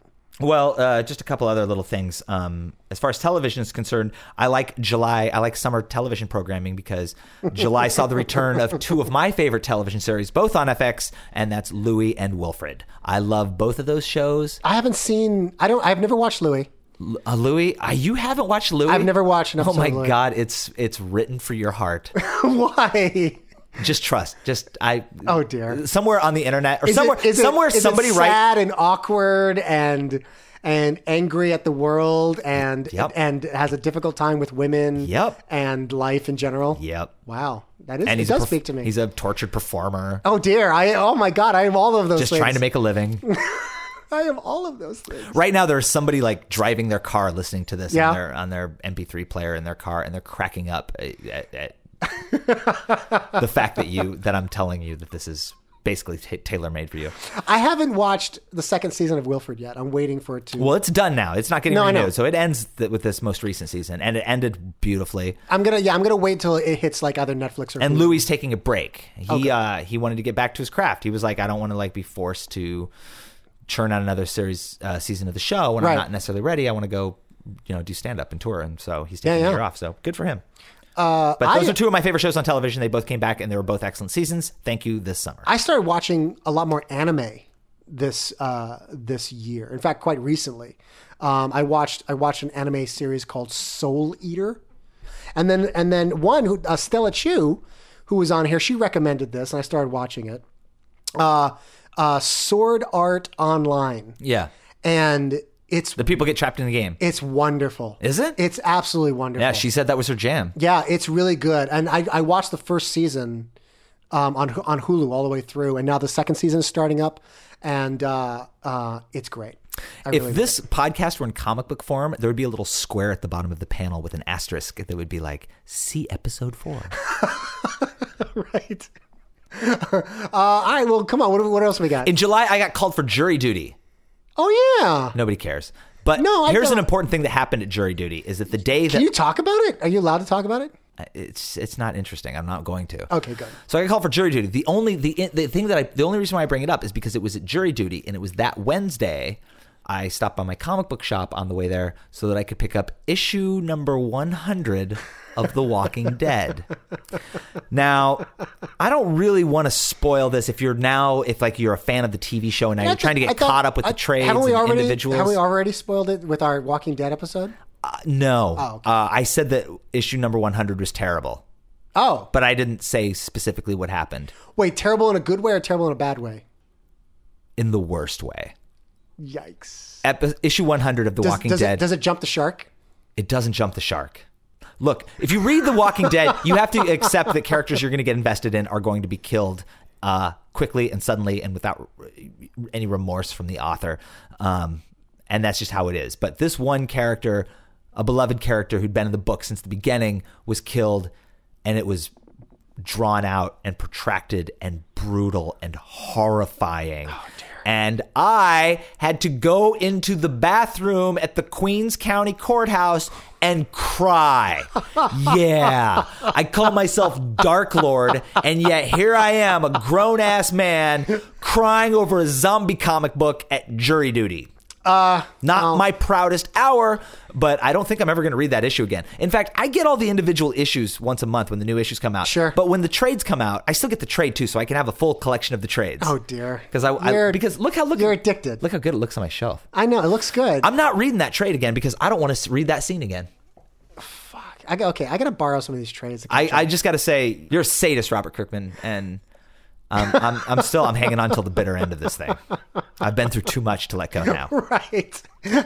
That's what happened in July. August 2012, we went back to Nerdapalooza in Orlando, Florida. Palooza. This was the first time Nerdapalooza wasn't held in either a restaurant or a convention center of a Uh, resort hotel. hotel. Yeah, this, was, uh, held in- downtown Orlando. Downtown Orlando, two adjacent music venues, the Beecham and the Social, yes, yes, yes. um, with shuttles going back to the hotel really wherever you were large staying. uh, venue, the Beecham. this was my favorite Nerdapalooza yet. Yeah, This me was my too. this was my this would have been your third. My third. my fifth and my favorite one yet. Yeah, I had I- more fun this year than I ever have. I enjoyed the shows more than I ever have. I just had a blast. I did too. I I don't like. I Good job, don't- guys. I, I I'm not a big fan of the way the venue security handled us as a as a collective. There's a bunch of cosplayers, and oftentimes cosplayers' uh, costumes involve weapons. And this is two weeks after the Aurora shooting, Yeah. so this is a gathering of nerds with people bringing weapons. I mean, I look. uh, Well, no, I mean, I get it. From, I- no, from, from pretty early on, there was a rule when they first announced the Beecham and the Social that no costume weapons, no weapons of any kind would be allowed. So we knew that months before Nerdapalooza. I, I ju- it just seemed like the security was way too high for an event like this. You know what I mean? Like an all day event. It just seemed a bit of an overkill. You know? that may be, but that's a that's a tiny nitpick. It is an exceedingly tiny nitpick. I had I had a lot of fun. I met a lot more people this year than I did an- any other year. Um, I actually ended up hosting the Epic Win show on my own, Sans You, Yep. uh, this year, and yeah, and, and the show that we did, the show that Epic Win did at Nerdapalooza this year was our biggest yet. um, and by far our most successful. Yeah, it was So, great. Your, your show this year was great. Yeah, and we got I got to bring down uh, three new people that uh, nobody had ever seen in Orlando before. It was um, so you had BB Hart, Magdalena Fox. Those were those were alums, Alums, yes. and then you got to bring Hazel Honeysuckle, Stella Chu, and Minnie DiMuccia. yeah, yeah, yeah, yeah. and they all killed it. Uh, and and our our local stage kitten, Megatron. Megatron, or as I like to call her, Odin's son. Nice, because she was in a Thor costume. She was in a Thor costume. um, uh, I really enjoyed. I I was very pleased with my set. I got to have my set had oh, cameos. you're s- oh, dude, your set killed. my set had cameos from Michael Kill, Killed. who sprained his wrist. Yeah. He came on stage to do the bender with me and then fell off the stage and sprained his wrist. And months later, when he came to Brooklyn for on tour, he was still in a s- Yes. still in a Still in a brace, a uh, brace. Um, Kabuto the Python. Brew Python was two there. songs to Kabuto the Python. was and- that his first year at Nerdpalooza? Oh God, no. Okay. He's been there several times. Um, I And, got to uh, see Schaefer the Puppet was there too. STP, made was- an appearance. Yeah. That little choochy asshole. Um, Megaran's set was killed Yeah, this year. Megaran's amazing. Killed him and Adam Warrock's set. Yeah, and Tribes too. And oh Tribe, yeah, Tribe yeah. One set was and amazing too. they just, it just they just blew the crowd away. Matt the Band was awesome. Oh, that's right. Matt the Band was there. I guess because I've seen them in New York so many times, like I, uh, it, it just like th- their performances kind of blend with one another with me. But I don't get to see Mega and Tribe and Adam very often. That was great. And speaking of Megaran and Aurora, that was uh, that was the beginning of August. And at the end of August, in fact, I think August uh, thirtieth, I flew Oh, that's out to right. Denver. Yeah. and I did a benefit show for victims of the Aurora Dark Knight Rises opening night shooting Right. massacre. Um, with Well, it was a, it was a free show. It was like a, it was a it was a goodwill. It was a free show. Yeah, it was goodwill to raise spirits. Yes, but then we also it was a morale show. But we didn't sell merch. Uh, we sold uh, posters of the show, and all the proceeds from the poster sales that we autographed, that's wonderful. They went to the victims' families, and it was a show with uh, Megaran and MC Chris. yeah, yeah, yeah. Oh, you know what you did in August? You launched a podcast. Holy shit! Did that happen in August? Yep. Yeah, I guess this being wait, how come there's only five? No, I guess it is only five months between here and August. Uh yeah, we're we're on uh, episode five of this this stupid idea, and um, all six listeners uh, happen to enjoy the show, so we're gonna keep doing it for the six listeners. What up, C Muldrow? what up, C Mojo? oh, two other things that happened in August. I took Nelson Lugo to his first ever metal show. That's right. Oh my god. It was a doom metal band from Chicago called Bloodiest. We saw them at St. Vitus in Greenpoint. This Yeah, yeah, awesome, awesome metal bar. Um, I had never, ever, ever been to a metal show in my life. which is it was a weird first metal show for you to see, but it was still fun to see you at your first metal show because you were Did I- the, the term "fish out of water" was written for that night. Wait, did, was I inappropriate? Was No, I, you weren't inappropriate, Oh, okay. but you were like you looked like a tourist. Yeah, yeah. So- Uh, I totally look like a tourist. I was not dressed in all black. Everybody was dressed in all black. I think I had like a bright red T-shirt and a Hawaiian shirt on or something. And you were taking pictures and asking me all these questions. So what is this? Is this like what? Is this like thrash metal? What is it? What kind of metal is this? Is this black metal? Oh, it was adorable. Oh, we also went to the Bronx Zoo in August. We went to the zoo together. That's right. We totally went to the zoo together. We went to the zoo. God, we're such a gross couple. I, I know. Oh my god. If the, if this were a romantic relationship, this would be like somebody's perfect dream. uh, somebody out there is going, "Oh man, I wish I had a significant other like that." the Bronx Zoo is amazing, and I've only been a handful of times, and it had been it had, it had been years, years since I've seen the Bronx Zoo. So going back with you was wonderful because I hadn't. There were many, many things there that were not there the last time I'd been there. So uh, that was a lot of fun. It was tiring. It was a long day. But How'd you like the snakes? I don't really. We're gonna do this. I think you answered that question. I don't look. I have two phobias. They're irrational phobias. So internet, get off my ass. I know they have no basis in reality, dickholes. But I don't. I can't look at snakes. I just can't. I, I don't know where it comes from. I don't know how it started. Um, I don't know. It- but the second I look at a snake, I get all feverish and I get a little dizzy. September. September. Um, I you know I've I haven't listed every show that I've been involved in uh, uh, throughout the year because that would be incredibly tedious. But one that I one of my favorite shows that I did this year was in Brooklyn. Uh, it was the day that tornadoes touched down in Brooklyn. Uh, it was a show at a bar called Grand Victory, and it was part of the. I was performing with the members of the No Friends tour, which That's was Adam right. Warrock, Jesse Dangerously, Michael Kill, and Tribe One. That was a great. That was a show. very very fun show. That was fucking fantastic. Love those guys. Uh, STP also made an appearance. There. STP was also in the show, that tiny son of a bitch.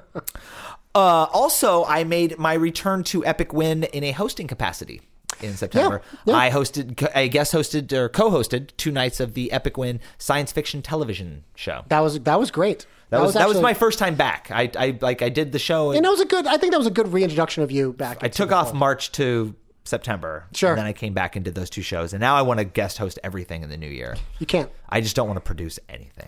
I don't want to write emails to cast members. I don't want to have to touch money. I don't want to have to write copy.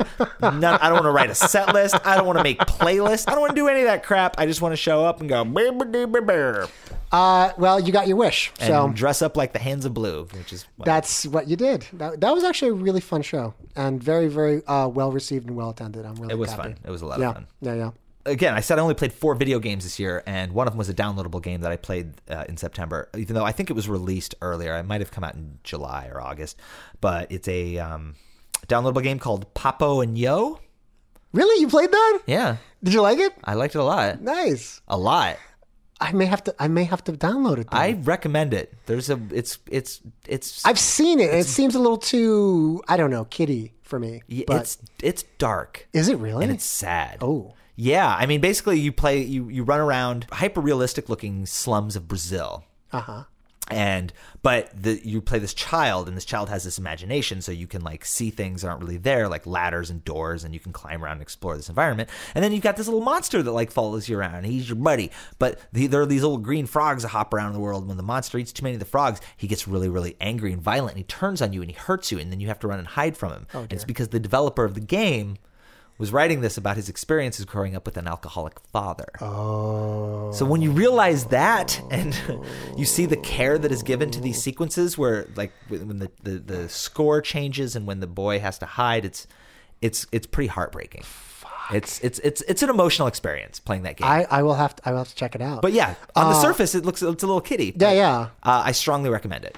Well, that's when I started playing Mark of the Ninja, right, Oh. ar- right around there, and I'm st- I love that game a lot. I really do. It's it's it's a perfect kind of side scrolly hack and slash stealth if you want to be straight up punch you in the face if you want to be kind of game, and uh, it's a lot of fun. Also very dark. Like you know they tell you like right in the beginning that you're going to die because you get these these tattoos that imbue you with magical ninja powers Mm-hmm. but because you have the tattoos like your soul is slowly being eaten away basically um, and it's it's really cool October. Uh, october well, we both performed at Rock Comic Con, a, a satellite event that happened around that was Comic-Con. that was actually a really great party i'm sad that it wasn't as well attended as they thought it was going to be but i actually had a lot of fun that night I had a lot of fun. Yeah. We met the Double Clicks, Molly double Lewis. clicks oh my god those ladies are They were awesome. I saw some shows in October. I saw the Mountain Goats and I saw Louis C.K. yeah yeah yeah yeah i remember you mentioning this Well, here's the funny thing. Uh, I saw Louis C.K. Uh, because my uh, ex-wife uh, bought me tickets for my birthday. And I saw the Mountain Goats because I bought my ex-wife tickets for her birthday. well come on i mean Her birthday's in October, mine's in November. Well, uh, look, t- t- you, you you need to you need to clarify this by saying that you are actually really really good friends. No, with your- my ex-wife and I are in really good terms. Yes. We are. We have. You are- you're- That's you're- been one of the benefits of 2012 is that my ex-wife and I have repaired our friendship. Yes. And we've become friends again. Yeah. And uh, yeah, Dr. Schaefer is a rock star. She's awesome. no, she is. She's an amazing woman. Uh, she's she's always been very kind to me. So yeah, I was saying again. I was saying that uh, this year was a little light on games for me, but two of the. In fact, the only two disc games based games I bought all year, uh I got in October. They were Resident Evil 6 and Assassin's Creed 3. I didn't play Resident Evil Six. I did, but I didn't finish it. Uh, I'm so sorry you wasted your money. Uh, I enjoyed it. You know, it's three different campaigns, and I've heard I've heard nothing but really horrible things. look, I'm a fanboy, so it's it, look. If I'm, gu- I guess if- it doesn't matter, No, yeah. if I'm still like managing an inventory and picking up green herbs, like I'm that's enough. That's enough for me to be like, this is. If I push play, if I push start on my on my my my DualShock controller, and the the the TV voice says Resident Evil Six. That's enough for me. That's I'm set. It was worth the sixty dollars. Yep. nice. And it's three individual campaigns, and it's a bunch of characters from like over the history. Like you've got your Chris Redfield, and you So got your it's, Leon it's- it's a lot of Kennedy. fan service, basically. It's a lot of fan service, but it's you know it's become a much more like an action adventure game, cover based shooter, whatever. yeah. There's three different campaigns. The Leon Kennedy campaign, I finished that one. Wonderful, loved it, loved every second of it. Uh, the second one, the Chris Redfield one, it's a little bit more action based. Uh, yeah, I got about halfway through it. Oh. and I stopped playing it because I was taking my time, and then Assassin's Creed Three came out, so I was like, sorry, RE6, you're going on hold until the dead of winter. Sure. And then I got Assassin's Creed Three, and loved that, loved it a lot, I loved Assassin's Creed Three. loved it. I oh, I can't say uh, any more. I, ca- I can't say enough about it. I had I had I had about the only other the only other Assassin's Creed game I can even say was was about on par was Brotherhood. I mean, I had so much Yeah, fun. Brotherhood with was great. So much fun with Brotherhood. I find I find that Brotherhood is where they really perfected that assassin formula, and Yeah. and Assassin's Creed Three is just the culmination of all of that. And it's I- just I like the story. I like the gameplay. I even like the naval combat. I thought naval combat was fucking Yeah, it was fun pretty, as that was hell. pretty fun. Uh, and full disclosure, I haven't finished Assassin's Creed Three. Yet. Are you fucking kidding me? I'm, I'm, I know I'm near the end, but then I started kind of wanting to milk it, and Oh, I see, then I see. I- I've just, you know, I'm trying to like, I'm trying to stay disciplined. I've trying well, not- I kind of I kind of burned through it because there was like there was a good week week or two weeks where I had a whole lot of nothing to do. I would imagine the first week of January I'll finish it because I, Yeah. I'll be recovering from a hangover and True. vomiting. So I'll, so I'll take Connor to the end of his journey. Oh, uh, let's see. Hurricane Sandy destroyed New York in October. Well, not just New York, a whole lot of the eastern sea uh, eastern Yeah. seaboard. Hurricane Sandy brought the wrath. We've we talked Hur- a lot about yeah, this already. in a Hurricane previous Sandy episode. fucked up Coney Island, fucked up the Jersey Shore. But we still went to Maryson's birthday party, and I still lost my iPhone and still broke my toe. Here's the thing I really want to talk about uh, that happened in October that was awesome is October started, it launched a DC Comics crossover event. Uh, that crosses over into all of the Batman books called Death of the Family. Oh, yeah. Which features the return of the Joker Right. to the DC universe in, in the new 52. Uh, the Joker appeared, you know, in the first issue of Detective Comics. Um, and he has been gone since then. They went through the whole Court of Owls story. Now he's come back, and it's it's mostly in the Batman books, and the, I'm sure the trade will just be the Batman stories. But he crosses over into everything. Like it shows up in Batman and Robin, Detective, uh, Red Hood and the Outlaws, Nightwing, Batgirl.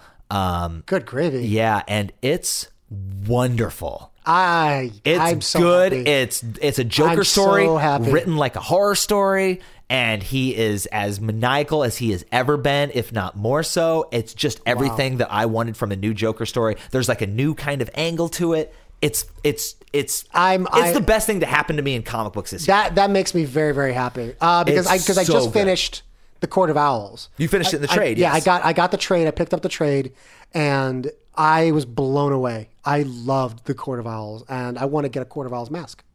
I know I there's there's got to be somebody out there making Court of Owl masks. I've seen 'em. and I want one.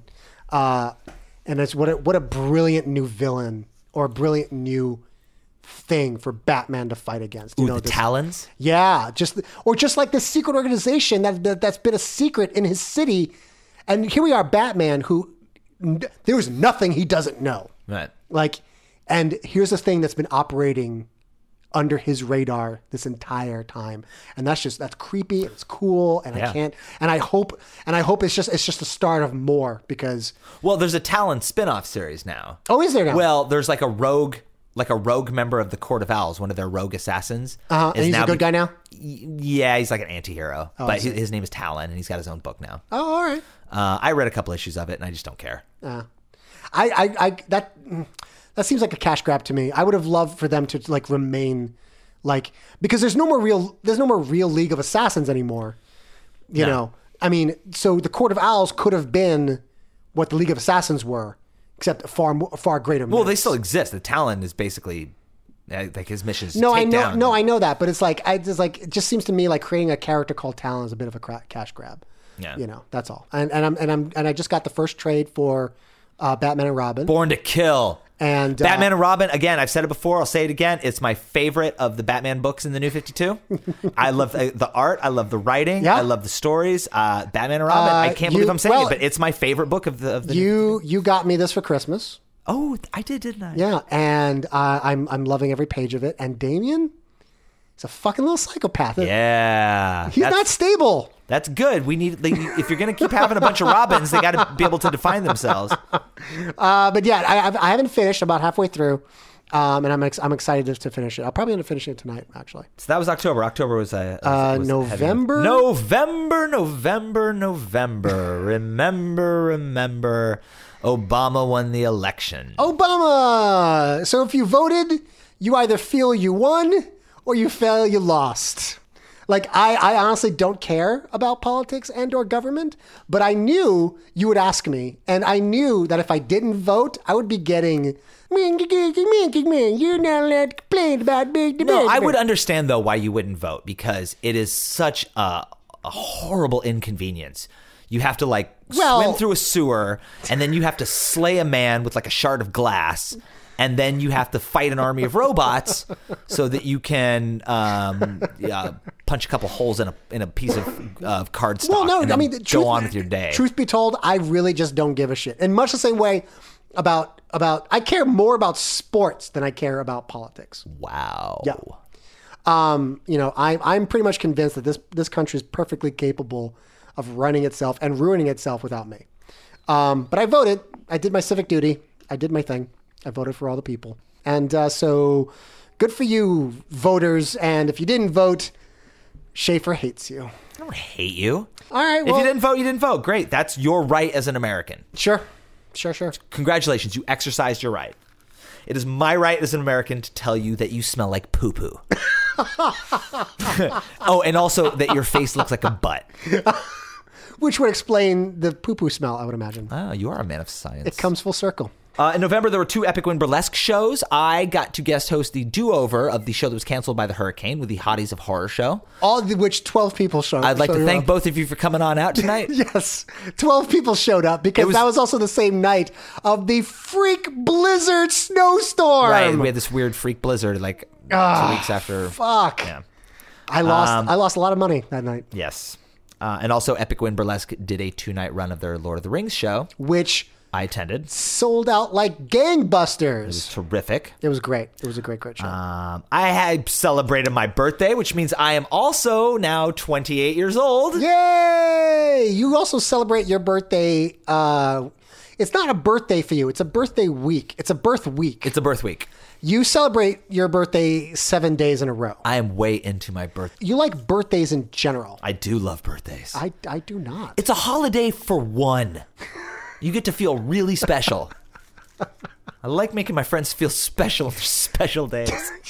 Am I drunk? I don't know. I think I might be getting drunk. Uh, But I remember, I remember you were still celebrating your birthday several days after your birthday. Look, I wasn't. My friends were. And no, no, you totally were because apparently I wasn't allowed to give you shit. And every time I gave you shit, you would make me sing you happy birthday. No, that was only on the 15th. That was only the day after my birthday because I didn't see you on my birthday. Two days after, when it was Epic Win Show, it was, it was fair game. You were able to give me shit. It was that one night because you kept trying to give me shit. You kept going, shut up, I hate your face. And I would say, like, no, you can't say that to me because for all intents and purposes, this is my birthday because I didn't see you on my birthday proper.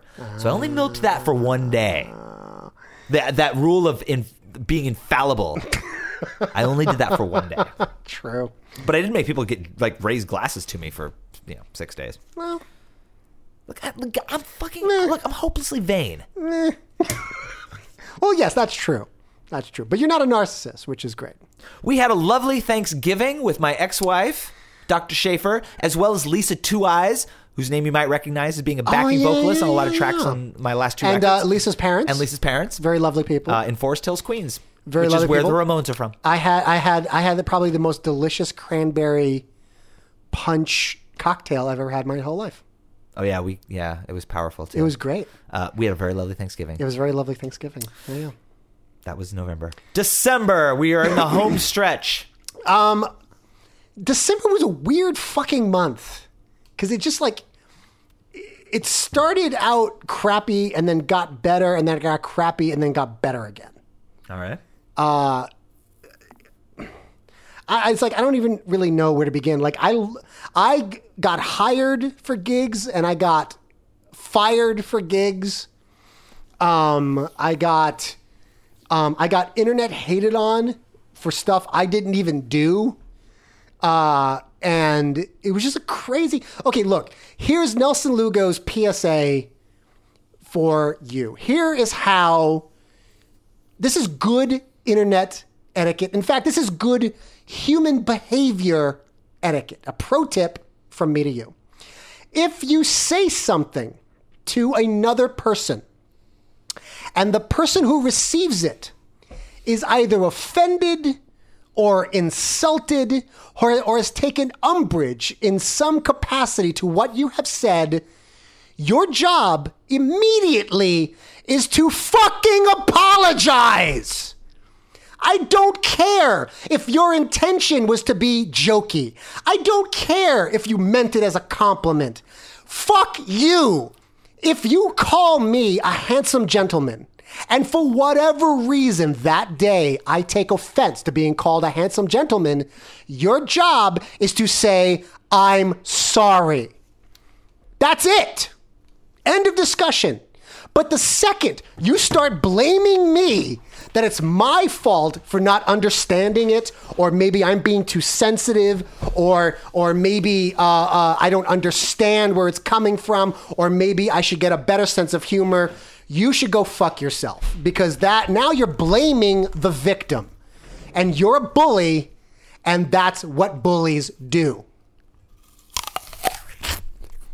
Here's a pro tip with dealing with human beings. Very simple. If you say something that somebody doesn't like, just fucking apologize. The more you dig in, the more you get defensive, the bigger the asshole you are. End of rant. I'm sure the target audience will take note of that of that message. it's sad that they won't, but I'm glad you said it. Well, you know what? It just it boggles my mind. I mean, this is this all stems from a stupid internet kerfluffle that I'm not even going to dignify by by giving you the story. But if you see me in person and you want to hear it, pull me aside and say, "Hey, Nelson, tell me the story of the internet kerfluffle." But th- but the thing is, this all started with people that had nothing to do with me whatsoever this happened to this was happening to a friend of mine that and and they were getting into an altercation through other people that I just happened to know tangentially. Somehow I got roped into all of it and I wasn't the cause of it. I wasn't even there when it happened, but somehow I got hated on for no good reason whatsoever. When all the when wh- which boggles my which is an entirely different fucking story, but all all they had to do was say, "You know what? I'm sorry. I didn't mean to upset you." But that's not what you do, is it, internet? No, you get defensive Yeah. and you stand your ground Yeah. and you play the victim Yeah. and then you rant for public sympathy everywhere because somebody on the internet didn't understand you because they didn't understand your joke. You don't realize that the, most of the people you're dealing with when you start these fights are strangers to you. We don't know your sense of humor. Yeah.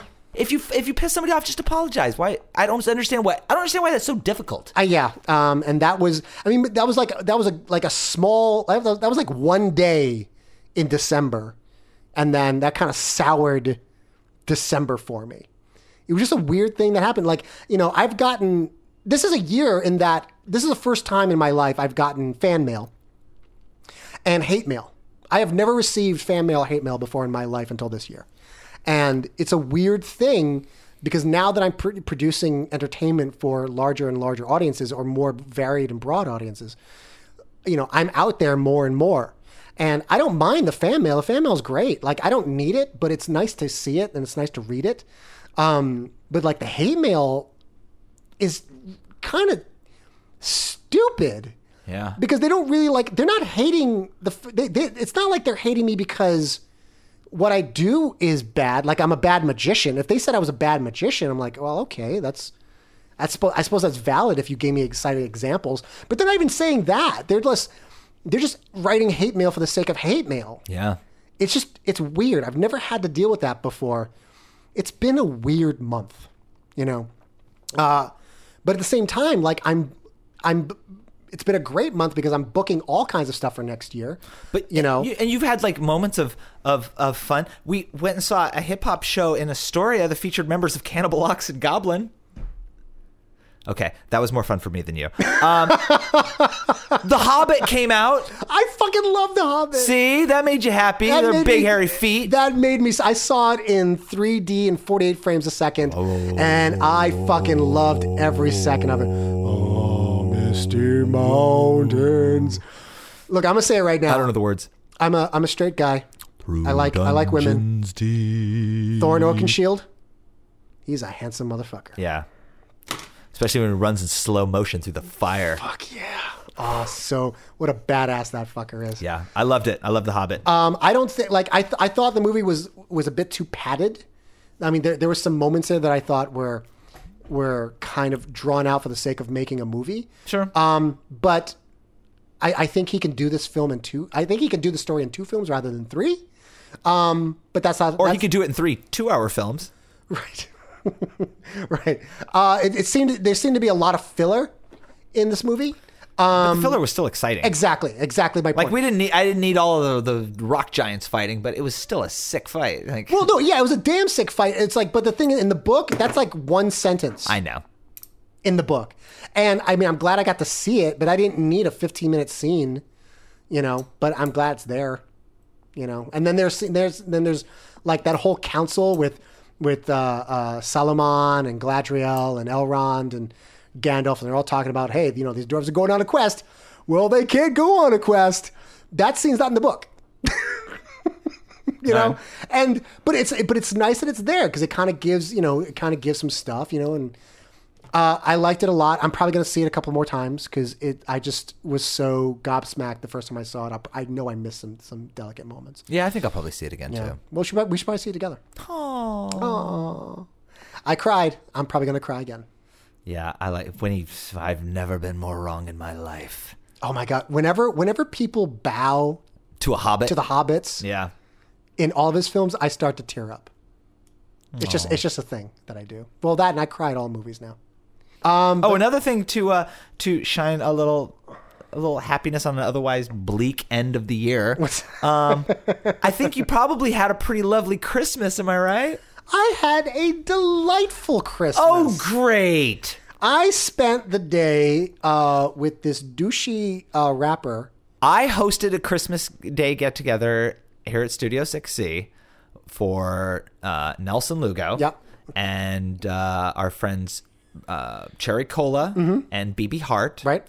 And we, ate- exchanged Ate presents. tons of food. and we, I made a feast of food was and great. desserts, Oh, so and good. we watched movies, and We watched the Avengers. we watched The Avengers and Little Shop of Horrors. We sang. Well, hold the we, director's cut. We sang along to the director's cut. We of Little watched Shop of dir- Horrors. the director's cut of Little Shop of Horrors and sang along. Yeah. the all four of us all on four the of us. couch. We would. We were singing along. It was great. it was really wonderful. And Can we that all wore be- we all wore pajamas. Yeah, we all. It, it was a pajama I party. mean, obviously, I missed my family. I, you know, I, I'm Yeah. I'm close to my family, and I normally spend Christmases with them. But it's a huge trek for me to get to the Shire to visit them because I'm from the Shire. You guys, it takes me forever. I have to like take two airplanes, and then I have to rent a car and drive hundred miles through wasteland to get home. And I'm that's not that's not an exaggeration. No, that's exactly That's exactly what he has it to do. takes me to get to go see my family. So it's expensive, it's arduous, it's it's it's a hassle. So although I was, you know, it was bittersweet because I miss my family and I like to see my family on the holidays, I couldn't have imagined a better Christmas uh, without my family. To, It was- it than was- to it be was with lovely. to It be really was. with uh, great people and just have a really good time and just do this the stuff that we all enjoy doing. Yeah, yeah. I want. I want Little Shop of Horrors. I want the Little Shop of Horrors sing along to be a, a traditional Christmas thing. I think it should be. Yeah. It was wonderful. It was great. All four of us were just belting it. and it's like I'm so- it's like I'm constantly shocked by how well I know that music. Yeah, I was shocked by how well you know that music. I was shocked. Cherry Cola was going like, she was doing like, because the director's cut has songs that uh, weren't in Towards the the end. theatrical Towards the release, end, yeah. theatrical release that were just they're in the Broadway version. Um, and uh, so yeah, when some of us we started petering out on some of those sing along, I was still going during strong. like during like Meek shall inherit and Yeah. like Don't feed the plants. Right. Oh, Cherry Cola was rocking it. Yeah, So good job. it was great. It was Uh, great. And I mean, all in all, I think it was a good year. Um, I mean, we didn't die in the apocalypse. you know what? I'm kind of sick and tired of people and their fucking apocalyptic proclamations. I survived Y2K. I survived uh, the beginning of the rapture and then the other beginning of the rapture. And then I survived this Mayan thing. Uh, I'm just, I'm really kind of sick and tired by these sort of alarmist internet end of the world proclamations. I just, it's just so, it, it was funny at first now it's just kind of sad. Yeah. Well, it's you- it's. I'm sorry. You just have to get used to it because that's that's going to be part of internet culture forever. There's Fucking just somebody- apocalyptic- Somebody's, Ah, dude. yeah. Somebody's digging into some like you know Aztec scrolls now. Well, no, and here's the trying well, to- here's the problem. Like every year, some some Bible thumping insane person like picks a date out of randomness and says that's the day where the world is going to end, and then they're always wrong. It's just these these four dates happen to be the ones that got the most like airtime basically. But every year, some some Bible thumping guy is making some kind of end of the world It's proclamation. it's it, it's good. It's a good recruitment strategy. Well, no, it's not because it keeps failing. It keep, like the, like No, but it's- it doesn't it's matter. The worst you PR. Still, you s- no, it's the best because you still manage to sweep a, a bun- a handful of suckers like up into like No, I know, but the thing is, I was. I mean, I was. I've been an atheist for quite some time now, um, and nothing, nothing has reaffirmed my choice to be an atheist than all of these failed apocalyptic dates, because they keep getting it wrong, and they're always going to keep getting it wrong, because that's now how science works. You're not the target for that. You're smart. You read. You're eloquent. They eloquent. they- yes, they, that's they- a word you have never used to describe me. Well, by comparison I see. to Okay, there, there, there's, there's your qualification. to the hell folk that are like fireball's going to come from the sky because an ancient society predicted it, and then they're like, "Where do I give you my check?" Here's the problem with the Mayan thing. I have year, year-long calendars that run out every single year. I don't make apocalyptic, you know, uh, uh, proclamations because my kitty calendar has run out. I'm so surprised that you have a kitty calendar. I don't have a kitty calendar. I hate cats. I know. I hate them so much. Look, we didn't die this year in an apocalypse. And we're never gonna die in a fucking a, a biblical apo- No. apocalypse. No, we're not going to die in an apo- in, a, in an apocalypse in 2013. No. we might die. We might die, yeah. I think I, I think there's a better bet that I'm gonna die than you're gonna die. No, I, my my health has been deteriorating pretty quickly. Yeah. I, went- I- I- I had I had a complete physical this year. That's another thing that happened. I had a complete lung uh, examination, and the doctor looked at me and said, uh, "In ten years, you're going to be on an oxygen tank, wow. and in, in another ten years, you'll probably be dead." That's. You never told me that until now. Well, yeah. Well, You only got ten years in you. I- I've got twenty years, I ten of gotta- which ten of which are probably going to be uh, okay, and I got. then you know what I need to ten do? years of like agony. I got to start st- really stepping up the stupid because there's no fucking way I'm outliving you. You got to step up, the stupid. You heard me. Well, I got, I got, I got, I got 20 years is what I was told. Yeah. So I'll, I'm going to live to be 40 All right. and, uh, Cool, quick math. yeah, quick math guys. Um, so you've got, you've got at least that long, but I'm going to tell you like the last 10 years are not going to be pleasant. I'm going to be like in pain. No, I don't even want to see those because I don't have to. Here's the thing: I don't want you to die before me. Yeah. but I also don't want you to. I don't have to take care of you. And let's face it, I'm You gonna will, be your. yeah. I'm gonna be your caretaker. That's true. That's true. In fact, uh, um, I, I've already written a will I know you told me this at Christmas. Why would you tell me on Christmas that you? because willed- it's the gift that keeps on giving. Oh, it's so creepy. Look, I, I just, I'm not gonna outlive you. I can't. you don't have a choice in the matter. No, I do have a choice in the matter. Actually, Well, unless, unless you actively take stepping your life. up the stupid. stepping up the stupid. well, I need to leave a goodish-looking corpse. yeah, yeah. well, on that grim note, Um, yes. So, uh, uh, uh, hopefully, uh, you guys have had a wonderful and safe year. Um, and not too much horrible things happen to you. And if you had some horrible things happen to you this year, then I'm very sorry. Um, but you know what? It gets better, folks. It gets better. you're such a surprisingly sunny optimist at Well, times. you know what? Here's the thing. I actually am an optimist. I know, I know you are. Most people don't think I am. Well, no, People- because you are publicly uh, a sourpuss. yeah, But I know you, and I know that you are pretty optimistic. I am, But I am. publicly, you're like, "Meh." yeah, probably. Uh, but I'm I'm basically the human version of Grumpy Cat yes. on the internets. Hope your t- 2012 wasn't miserable, and your 2013, well, it's going to be f- half full of pleasure and half full of suffering. Yes. Like just like just like every, other, year. year. Yes. Well, that has been our podcast. We hope you enjoyed it. Next month, we're going to come back. We're going to have a guest. We're going to talk about uh, all kinds of wonderful, wonderful things.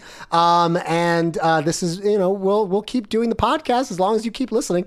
If you have any questions, comments, love letters, irrational hate for no reason whatsoever, you can email us at epicpodcast at gmail.com.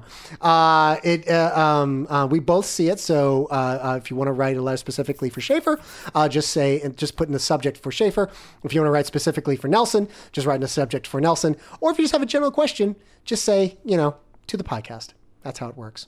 Epicpodcast at gmail.com. I live for your emails. Seriously, that's the only way I know people are listening to this damn thing. Yes, please let us know that people are listening to this thing. if you if you just want to send us a short email to say, "Hey, I listened to it," you know, maybe we should do a contest next time. yeah. Yeah, that's what we're gonna do. All right, so we're gonna get we're gonna we Schaefer and I are going to uh, do a contest where we're gonna have some prizes, and it'll be uh, one or two winners. But the way that you'll enter is by via an email question. But if you have questions for us, For this for this one. So if they Yeah. starting now. So next month we're gonna pick a winner. Yes, and Great. we'll and we'll determine. We'll yes. So basically, here's the contest. The contest is you have to email us to uh, to say something. Could be anything, anything you want. Could be a question, a comment, love mail, hate mail, whatever. If you send us an email, your name will get uh, dropped into a hat, and you'll be, get a prize, and we'll announce that winner at the next podcast. We haven't determined what the prize is, but it will be awesome. I promise you Hella awesome. hella awesome. And I think that's it. I think uh, I think that's a wrap. I think it's it's been a good year. It's been a bad year. It's been an indifferent year. Let's get out of this year. Let's get the fuck out of this year. Happy wintertime holidays, everybody. Happy New Year to everybody. This has been the Epic Podcast. My name is Nelson Lugo. And my name is Schaefer the Dark Lord. Be safe, internets. Bye.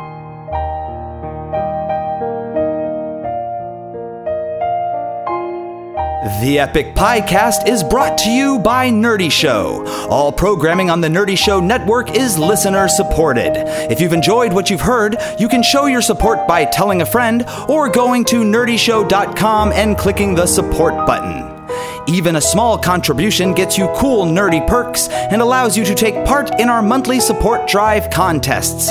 For more episodes of the Epic Podcasts, videos, contests, and other nerdy programming, visit nerdyshow.com. Subscribe to all our latest episodes via the iTunes Store. And remember to follow us on Facebook, Tumblr, and Twitter at Nerdy Show to keep up to date on the latest Nerdy Show news.